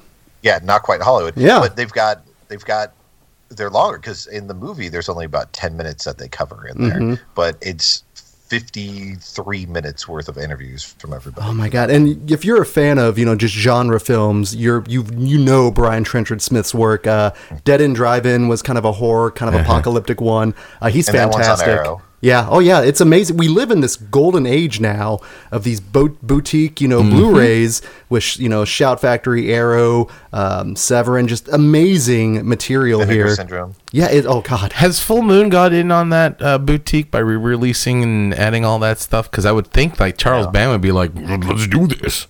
I know. Isn't there like they're a still like super cheap? Lots of their stuff's been like reissued just the movies themselves by um, Echo Creek, which is a, a very very small label that kind of just puts stuff out so they can make a quick buck. Uh, but he, they haven't had like a big release through him. be anxious to see what they do with that. So, that being said, I'm really anxious to hear what your guys' opinions are on our final two flicks Yes. from 1997, especially since we've got, you know, Adrian's huge wealth of knowledge and then Scott's little neophyte, you know, eager to learn, you know, opinion here. So, that being said, I kind of, you know, we're looking at Event Horizon and Mimic. Um, so, that being said, before we kind of go into our rubric and breaking down and putting pitting them against each other, I just wanted to hear what is your guys' uh, relationship with any of these films. We'll go ahead and we'll just start with Event Horizon. So, uh, Adrian and Scott, what do you guys, what are your thoughts, feelings on Event Horizon? That's not a good. Start. No, that's That's yeah, that was. Ugh. Uh, okay, I'll, I'll. Both these movies are are strange because neither one of them is what you would call a perfect film. They they both have lots of great ideas, and the majority of execution is there, but there's something that kind of holds back on on each one. Um, for Mimic, there's times where there's weird lulls that slow down in the action, and they don't really have any uh, anything building up with the creatures. Um, Event Horizon is a movie that I enjoy watching and just thinking about it being fun. But then when I get in like a larger conversation with people and people uh, proclaim it to be like the end all be all, I, I kind of take a little step back, and that's partially because of the the director. I like it; it's entertaining. Some of the CGI hasn't maybe um, aged as well as you'd hoped, but of course that's it's '97, so that's that's understandable. But there's something that keeps me from saying that it's it's absolutely great and astounding. I enjoy it. It's fun, but that's kind of where it stays for me. Hmm. What about you? I love Event Horizon. I mean, it's it's ridiculous, but I I really like this movie. I think it's like you can tell how much they're borrowing from all these other movies. Like it's a little bit of Alien, it's a little bit of Shining, um, and, and it's a little bit of Hellraiser. Hellraiser. But it's I don't know. Like I think the biggest problem with it is that it, it feels like it's building to something crazy, and it just never quite gets there. Wait, wait. Um, the orgy of violence at the end wasn't crazy enough for you, Scott? like- it's like so it's so quick. It's like over in five seconds. Like it feels like they're building to Like- this ridiculousness, and I don't know. It just the, the the the climax of the film just doesn't do it for it. Doesn't it doesn't feel to match what they were building to this whole time. I don't know. Orgies never last as long as you hope them to be. but, you know, the, speaking from personal experience. Well, it was famously really cut down because I think they Mm-hmm. initially had like about a two and a half hour long original cut of the film. And it was just all the craziness because you you just talk about just the orgy. I mean, there is an orgy level of violence in those In scenes. orgy, yeah. And then they did have to cut it way back to about a 90 minute film. So I kind of think it works though, just in terms of it, it, it kind of like doesn't fill it. You have to fill in some of the blanks there, Mm-hmm. quite literally, you know, filling in the, uh, the negative space, if you will, which Right. can be a little daunting. But Adrian, we've talked a little bit about um, Anderson and his work. So you think you kind of, do you have um, separating the art from the artist in terms of his body of work and kind of how it influences you with this film? there's for Event Horizon, it's funny. The, the only time that I'm ever able to get anybody to say much negative about it is along the lines of what was what Scott was saying, but you have to bring up an entirely entirely different movie to get it to work, and that's Danny Boyle's Sunshine. And I have the same issue with Sunshine that I do with this movie, where, like you were saying, you've got everything's great and it's building up, and then it feels like you're going to have something, and then your villain just kind of feels very samey. Samey? S- no, samey. Oh, so- S-A-M-E-Y. So a lot of edging, you know, they keep giving you to the, uh, they keep going, building, building, and then call, bring it back, And- and- building, building. Yeah, I, you- you've got all the violence and you've got all the imagery and everything that you're seeing, but there's nothing that that Sam Neill's necessarily doing once he's in that state. I, I you kind of feel sorry for him a little bit because he's like, ah, I've been to the other side and this is what I look like, but I don't have any powers or anything. So in the original cut, that wasn't even him, right? Like that's what I heard. That in, in the original cut of this movie, uh, Laurence Fishburne fights the guy on fire at the end, and they had to cut it because it tested so badly, um, and they just put Sam Neill in his place. I wouldn't be surprised with that. Um, it would Like definitely if make. If, if you look at it, like when he's fighting Sam Neill, all the the cuts are like of his mouth and just his face, like really super close ups. And I think it's because they had to put him in afterwards. Um, and I think that that I think that leads to the, the third act problem that that Adrian's talking about is that it doesn't culminate to what it should. I, I will say that it's the best out of out everything that Paul W. S. Anderson's done. Well, that's very easy. Yeah, well, yeah, that's you know. I will not have any little slander about Mr. Jovovich. He's not Udo Kier. but no, um, I'm gonna have to respectfully disagree with you guys. Um, That's fine. I, That's I, fine. I think because I rewatched this movie, both of the movies last night and prepared because I decided to get more prepared um, as we get as we get closer to the end. Um, and so I found that the third act really worked for me because it led up to this feeling of dread. It led to this melancholia almost, the sadness that the whole thing invoked. Yeah. The whole pathos between the fireman, the Burning Man, and Burning Man, and um, Laurence Fishburne. The whole sadness that Sam Neill finally does succumb because of the guilt that he's feeling. Um, the whole the fact that the haunted house, spaceship haunted house, isn't just using "Boo, I'm a scary ghost," but their own nightmares, their own psyche, their own fears. Um, the woman losing her child's legs, uh, Laurence Fishburne losing another person. All these people's fears manifesting, and I thought it worked. The ending worked very well, and even on Mimic. Um, I, I didn't think it there yes there's some parts that, that dragged but I think it told overall the story and the one thing Mimic has it's setting up the Del Toro verse. It's giving him a chance to actually hone in on his eye and tell and weave his story. Uh, the director's cut versus the the uh, theatrical release of Mimic, however, the original release is significantly better, in my opinion, than the um, director's cut. The Del Toro added a whole bunch of a subplot of the pregnancy aspect of it. Where like where they because in the original there was none of that like oh oh it's actually positive Right. your test is positive come in come in blah blah blah because when the ending spoilers the ending when the when the autistic kid finally is holding on to Mira Sorvino and uh, the doctor at the end it's almost have a baby. yeah, I didn't like that. We're going to have a baby part of the directors. I thought that that lost the whole thing because in losing everybody else, she gains the child that she really wanted desperately. And so I think the original cut of Mimic is significantly better than the director's cut. But that being said, I have to disagree with you on both those aspects of the third act's kind of slogging down, um, especially. Oh, I, I didn't mean that the, the third act of Mimic slogged down, just uh, Event Horizon. If I, I, I'll, all I'm going to say, um, be, because personal opinions do matter when it comes into this. Oh yeah, subjectivity. of It's- course. Yeah, of course. But it's something that I want to throw out. We won't go into the movie because we don't want to spoil anything. Oh no, we've already No, spoiled. it we've- is yeah, no spoilers, worries. spoilers. No, ahead. no, no, no, no, not, not, not, not for this movie is what I'm saying. For Oh, a okay. different movie, but because the conversation that we're having here with the third act in this genius is very famous to a conversation that you and I had recently and have had a couple times considering it a movie that came out recently in The Void. And we come down on, on the mm-hmm. same mm-hmm. side of it where I felt that in building up to something that they needed something extra for their main villain and having it slow a little back down towards them didn't work for me but you felt that that sang absolutely again.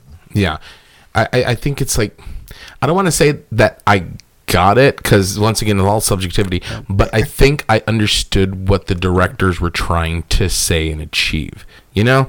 So, but like you get some get, it's all opinion and it's all subjectivity. But yeah, I have to respectfully disagree with you on Event Horizon and Mimic. So I'm, I'm backing up your position there is what i was trying to well, let me throw this one out there regarding the two films in terms of the directors and their specific styles, and you know, kind of going into the auteur theory um, in terms of between Anderson's visual style and what we're accustomed to with a lot of his later work. Because this is one of the films that I will point to. This and Soldier, actually, uh, to and I, I, hey, you know me and Kurt Russell, you know, sploosh. hey no that's that's fine i'll i'll, I'll defend most of soldier but you know he most of mostly. Um, but no and just in terms of you know a lot of people have issues with him because I, I think a lot of people see him kind of a little cookie cutter and safe. But then i always you know turn them to event horizon because to me nothing about it is really safe. I think it's him a little bit more unhinged and i'd like to see a little bit more of that in some of his other films. And then of course with del toro and we kind of talked about it in the first part of the episode just in terms of him kind of like announcing his presence in a major motion picture and like this is me. So i'm going to throw that out to you guys. Do um, their styles at all you know affect your opinions of the films in terms of what they're done what they've done and what they've um, you know what they started with? Yeah, ab- absolutely. Um, I think I was. I, I remember seeing Mimic when it came out, um, and I remember not thinking a lot of it at the time. um, but going back to to rewatch it uh, for this, um, I was shocked at at how much how Del Toro it feels, um, and like it, it's taking what I think is a pretty standard script and he takes it and with his style he infuses something that makes the movie much better than it could be any other way um, and I, I, I, I love what he does with this movie i love some of the, the very obvious uh, Christ imagery throughout the entire Yes. film. Um, come I on the, Ju- I the judas kind of judas strain come well, on the fact that you kind of open it up with the preacher being eaten and drugged right underneath a, uh Jesus saves thing, it's kind of like. right right And you know another and how thing, does he die and, and how does the priest die he gets eaten by a roach.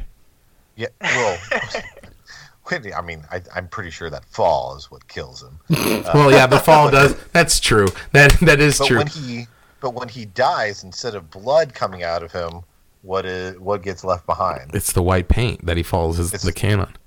The white paint Yeah. that is used to kind of symbolize or at least evoke in the mind the the slimy gooey insides that you A might roach, get if you were to crush a cockroach. Mm-hmm. Well, you know, Del Toro is not necessarily subtle. Well, and you know what else? something I noticed- Like the, the end of the, the end of the film, um, when she like lures the bug back to her by using a crucifix to cut open her hand, like on the exact part where Jesus would have been nailed on the cross. It's oh like, yeah, a little stigmata action. That's right. Yeah, like it's it's obvious. Um, it's not very subtle, but I don't know. It just really worked on me. I Mm-hmm. really liked it. And you know what else I've noticed about Del Toro's style? He has a, I don't want to say he has a thing for, but he definitely has a penchant of putting bowl cut, weird, creepy children in his movies. Y- y- Yeah, because and he's not afraid to just kill him. that No, yeah, yeah, yeah, that, that's one thing. That's one thing that, uh, just in terms of kind of the commonality of one thing that we've always appreciated and respected about Del Toro is the fact that he will kill kids. He'll fuck them up, like bloody fuck them up. and that's you don't see that necessarily with Anderson. So I think obviously between the two, you kind of have a safer director with Anderson and someone that's a little bit more daring with Del Toro. But I also love the fact that basically we're talking about a haunted house flick versus a monster flick, and how they are kind of diametrically opposed, but they're also putting in some really cool. You know, you got a haunted house in space. You have a monster movie. Underneath this, underneath your feet. Mm-hmm. Yeah. And so I really think those work well with that. Um, And you know what? They're both fucking terrifying. Because, like I said, I, was, I was watching them last night, and they both set up the atmosphere so well done to me. Um, with uh, Event Horizon, just the creepy aesthetics of a dilapidated, haunted spaceship, and then of course Del Toro and those goddamn sewers and that fucking filth. Yeah, they. Yeah, fuck all that noise. Fuck it. Fuck it. Fuck it. Now, now I, I don't want anybody to yell at me and call me contrarian. I, I, I am going to to on a technicality. I'm going to say no to the question that you posed about the movies completely um, being a good examples Oh, of the yeah. director. And the reason that I say that for Del Toro is because the movie is basically an experiment for him. Mm-hmm. Uh, he's coming directly off of um, Cronos. Cronos. yeah, Cronos, and he's trying a lot of things that he ends up putting in his movies. And at the same time, he was pushed back, and he was told, you know, that there's certain things that he had to cut back in the movies, and he he he's a good enough person that he places the blame entirely on himself for not getting to make the movie that he wanted to make. But when you're watching it and you compare it to like the rest of his work, you can see that he's trying elements, but it doesn't fully have that stamp. It's leaning towards that, and you're able to look back at it now with everything that he's done and see those elements and what he's trying to do. And it has more of a Del Toro feel now that he fully knows Mm-hmm. what it was that he was wanting to do. But at that time, had you gone from Cronos and then seen Mimic, it's a completely different beast in that other movie. And also, I think it's you know the restraints of his first big budget major motion picture, and Yeah. you know everything that you're going to fall into. You know versus you know indie filmmaking versus working with the studio behind you. There are going to be some limitations in terms of what you can do and how you can do it. Yeah, it's Mimic ba- is one of my my big um, what it could have been or, or what it should have been based on on the history behind it. For those who don't know, um, one of the original or the first rewrite um, of the film was done by John Sayles, and Del Toro read the script and said that it was one of his favorite scripts of all time. Probably said this And is the, best cock sucking script ever. and uh, and the studio said no, we we don't really want it. And so then Steven Soderbergh actually wrote a draft of the script. God damn, And Del Toro liked it, and the studio said, "No, no, we don't really like it." bunch of and cock so- suckers. Exactly. So, so, so Sorry, I lo- I love watching Del Toro speak. you've got two great screenwriters, and you've got a future great director Mm-hmm. who studios were saying, "No, we don't really want this at all." So it, it was hamstrung in that way. And for Event Horizon, you look at everything else that Paul W. S. Anderson's done, and it doesn't match the things that he gets incredibly right in Event Horizon. So you're not sure if Event Horizon happened to be a fluke or if the movie didn't do as well as he wanted to or he wasn't happy with the presentation of it that in all these other movies he didn't try to lean into those elements again I feel like I can safely say fluke. if Well, you look at the okay. rest of his work. the the big complaint that I have there's plenty of people who love the first Resident Evil movie and I love about 30 to 40 minutes of it and the start of the movie is great and the start of the movie feels like a different movie until you get to one scene and that's the moment that Milla Jovovich jumps off the three walls and kicks uh, the zombie dog in the face that's when everything completely changes in, in the way the film's structured and it feels. And it kind of to me felt like he was saying okay i'm not re- i don't really feel comfortable in the film that i'm making. This is what i want to do instead. Maybe he just maybe that's the point when he decided to become instead of a horror author a horror auteur to become more action horror as opposed to horror action. So I can def- you can definitely tell it. There's there's definitely um, a tonal shift with his work. But that being said, after uh, definitely kind of go, getting into detail here, I want to make sure that we put these two together head to head. And much like we did with uh, our 1987 films with Patrick from uh, F This Movie, we're going to look at two criteria when it comes down to seeing who goes forward into the Frightful Four. So the first thing that we're going to look at is, you know, in the 90s, it was just very much a transitional period for horror. Some people says it's not good, but there's definitely some gems in there. But you definitely see more CGI becoming prevalent, prevalent in the films. Oh, yeah. And obviously in Event Horizon and Mimic. So the first thing we're going to look at here is who had the better use of CGI in terms of blending it in with the practical and highlighting and enhancing the special effects that were going on there. So we are going to throw it out to our guests first here. So um, Scott or Adrian, who do you think had the better use of CGI between Event Horizon and Mimic? Oh man, I, I think I think the CGI in Event Horizon is a little better because it's Save for one used shot. sparingly. Mm. Um, and and Yeah. it, it, it's it's a really good mix of practical and CGI in the movie. Um, the the mimic CGI doesn't hold up well, but it doesn't break the movie. Mhm. But I think I'd have to go with with Event Horizon on this one.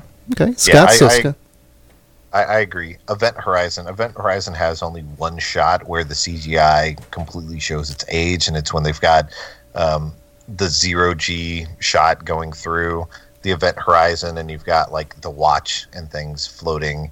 Yeah, in- the textures on that. That's Yeah. right. yeah at the very it doesn't beginning look good. Now, did Yeah, the, yeah, it- and it- it- does Well, I was gonna say it feels like you're watching Lost in Space. The movie. Yes, I saw that in the theater, so I've got Oh, a special pain, part. Yeah, pain. me too actually i Lacey Chabert. Lacey Chabert, exactly. Fucking Lacey Chabert. She was just like two years younger than me at the time, or maybe a little bit at the same age. And I was like, God damn, she's pretty, you know. And plus, like Gary Oldman as as, as Doctor Smith. Can't go Gary Oldman can't go. I, I yeah. So throw it over to Genius here. What, in your opinion? Um. Okay. So both of these have lackluster CGI at a lot of points in time, um, but a lot of them have really good aspects of it. But what I was looking for when I was looking at this during the CGI is how it blends in with the atmosphere and the tone of it. Um, so mimic some of the monsters when they fly around and do that. It looks really cool, but sometimes it looks really cheesy, especially like the subway and climax thing, right? I thought it was a neat kill, but up into that, it was like mm, I can see the lines, right? Um, but he does well with atmosphere, and he blended it well in the context that he could. Event Horizon, after you get past that jarring, because it is a jarring floating scene, once you get past that, it blends really well. And the aspect that I like about, and then I'm going to go with the overall esthetics Anderson built a spaceship. Yeah. He designed it. It l- moved. It breathed. It lived l- on was a screen char- it and was a character. Right. Um, the whole Event Horizon heart itself was moving. The whole aspect. He made it look so terrifying. Um, I was already afraid of sewers and roaches and all that shit. Although funny thing, there's a part where it gets really intense in the movie, and I think they're in the subway, and like it was right before all the bugs came, and it's been hot recently, so I had my window open, and sure enough, right when it was about to about to get really like creepy and scary about the bugs, a fucking fly flew right on my glasses, and scared the shit out of me, like. Like, oh god, the bugs are here. So like, so it definitely set up the atmosphere very good. But I've never been afraid of space. But I was at Event Horizon.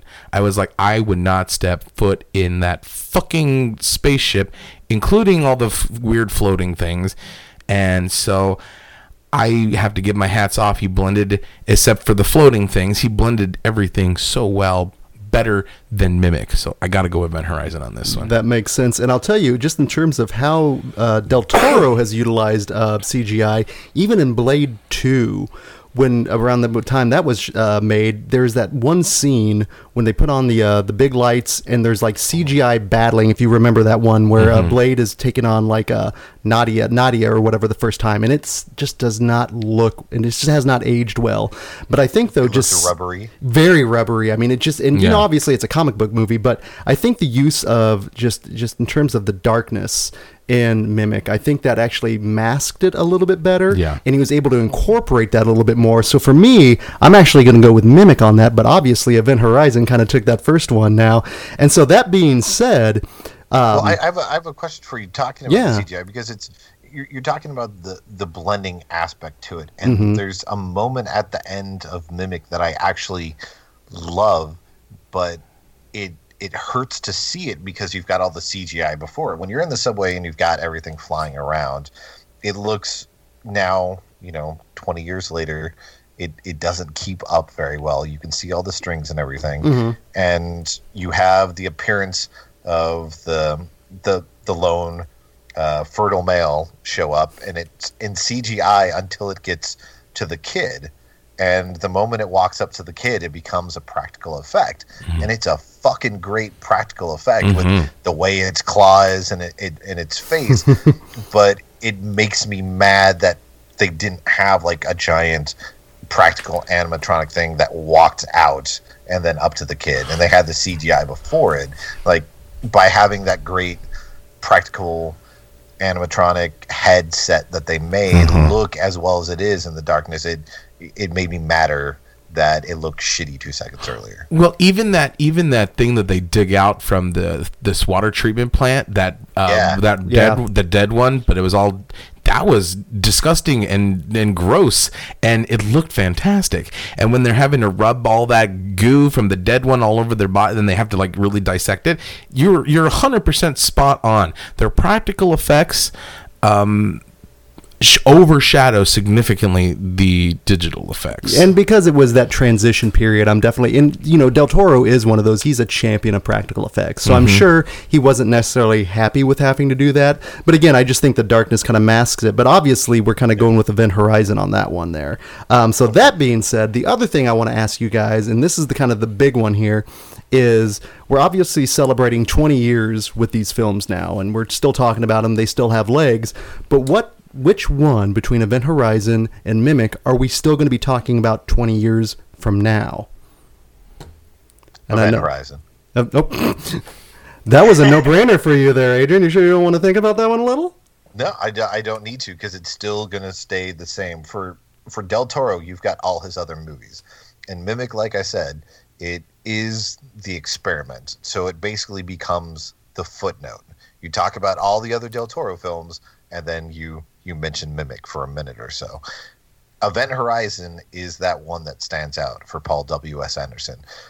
It's the movie that everybody refers to Yeah, as the true. good Paul W. S. That's true. Anderson film. I know I do. Unfortunately, Yeah, well, I Yeah, don't. so I, like- I like a- another 10 years from now that's still what we're going to refer to it as and that's going to be the the movie that everybody holds up and says why didn't he make more films like this whereas del toro they'll say this is the one where he tried things and it didn't really succeed but look at all the great other shit that he made that makes you make a very compelling argument. Yeah. What say you, Scott? I, I think I have to agree um, with Adrian, just because uh, you know I think I think Mimic is a better film than Event Horizon. Um, Del Toro is obviously a, a much better director, um, but uh, Event Horizon j- just is this this movie that people love talking about, and and it, I think it's a lot more fun to watch. Um, it's one of those things where if I catch it on like a movie channel late at night, I'm going to watch it. Uh, they've been playing Mimic on movie channels the last couple months, and I have definitely not watched them when I've seen it on. So um, I, I think I think Mimic's a better film, but uh, Event Horizon's a, a movie that people are going to remember 20 years from now. You guys make very compelling arguments. Genius. What say you? I'm gonna echo, but also flip it on them. Um, I think, for example, I think 20 years from now, we're gonna look back and we're gonna say Mimic is the start of Del Toro being Del Toro. We're still gonna talk about Mimic, even as a footnote. We're still gonna be talking about it. We might not talk about Event Horizon, but that being said, Event Horizon is such a standalone wonderful in my mind wonderful movie it's scary it's thought-provoking and it's terrifying it should be uh, and well acted really well acted uh, laurence fishburne sam neill just knocking it out of the park And let's not forget Jack Noseworthy making it one of the most 90s films ever. fucking Kathleen Qu- and Kathleen Quinlan. You Oh, can't yes. get more Oh, 90s yes. than Kathleen Quinlan. Um, but um, but so we're all, I think we're going to be talking about both these films, but also like you said, we're going to be saying this is the start of Del Toro and this is Paul W S Anderson's magnum opus. Um, so we're still going to be talking about these movies, good, bad, or indifferent. It, it's still going to happen. Um, Sophie's Choice here, genius. Sophie's so, Choice. Here's the thing. I personally think Event Horizon is a significantly better movie. Um, not the fact that Mimic is a bad movie, because I love Mimic. I don't like the sequels, and that tarnishes it. I think Event Horizon is a, is a better movie. That being said, I know exactly where I was when I saw Mimic for the first time. I, like I told this on story. I was with my brother, and if you know my brother, he's very opposite genius. He's like bizarro genius. He's uh, very stoic, very quiet. Never, even as younger young man, never said anything. But I was showing him all these horror movies because, uh, and we went to go see it, and he looked at me and goes, "They never kill kids in movies," and I'm like, "I know this is cool," and it sparked a big discussion. Um, so I'm really torn with this because I'm still personally going to be talking about Mimic, but I'm still going to be talking about love for Event Horizon. I think that Event Horizon has is like I said significantly better, but I'm going to have to go with my heart and go with Mimic. I gotta ask. I, I I apologize for keep on jumping in, but when we can easily go go to blows or or or have a longer conversation about this next week when I when I see you in person. But there's at, at Film Club uh, even Or before that movie next night. Monday. or movie night, yeah. Plug, Yeah. shameless plug. Um, yeah, they, it, it's great. If anybody's in the Kansas City area, third third Monday. Yep. of- Screenland Tapcade. All right, continue. Sorry, dude. okay. Anyways, you keep on mentioning Mimic being where Del Toro becomes Del Toro, and the only reason I have an issue with that is it feels like you're you're saying that Cronos was a slight. you know what? I I'm not saying that Cronos was a bad movie because I saw I saw it out. I was like, I'm gonna, see, but it just didn't have a lot of those Del Toro watermarks, those stamps that Mimic does. The the I mean, of course, it was a dark fable like all of his movies. Yeah. But just the.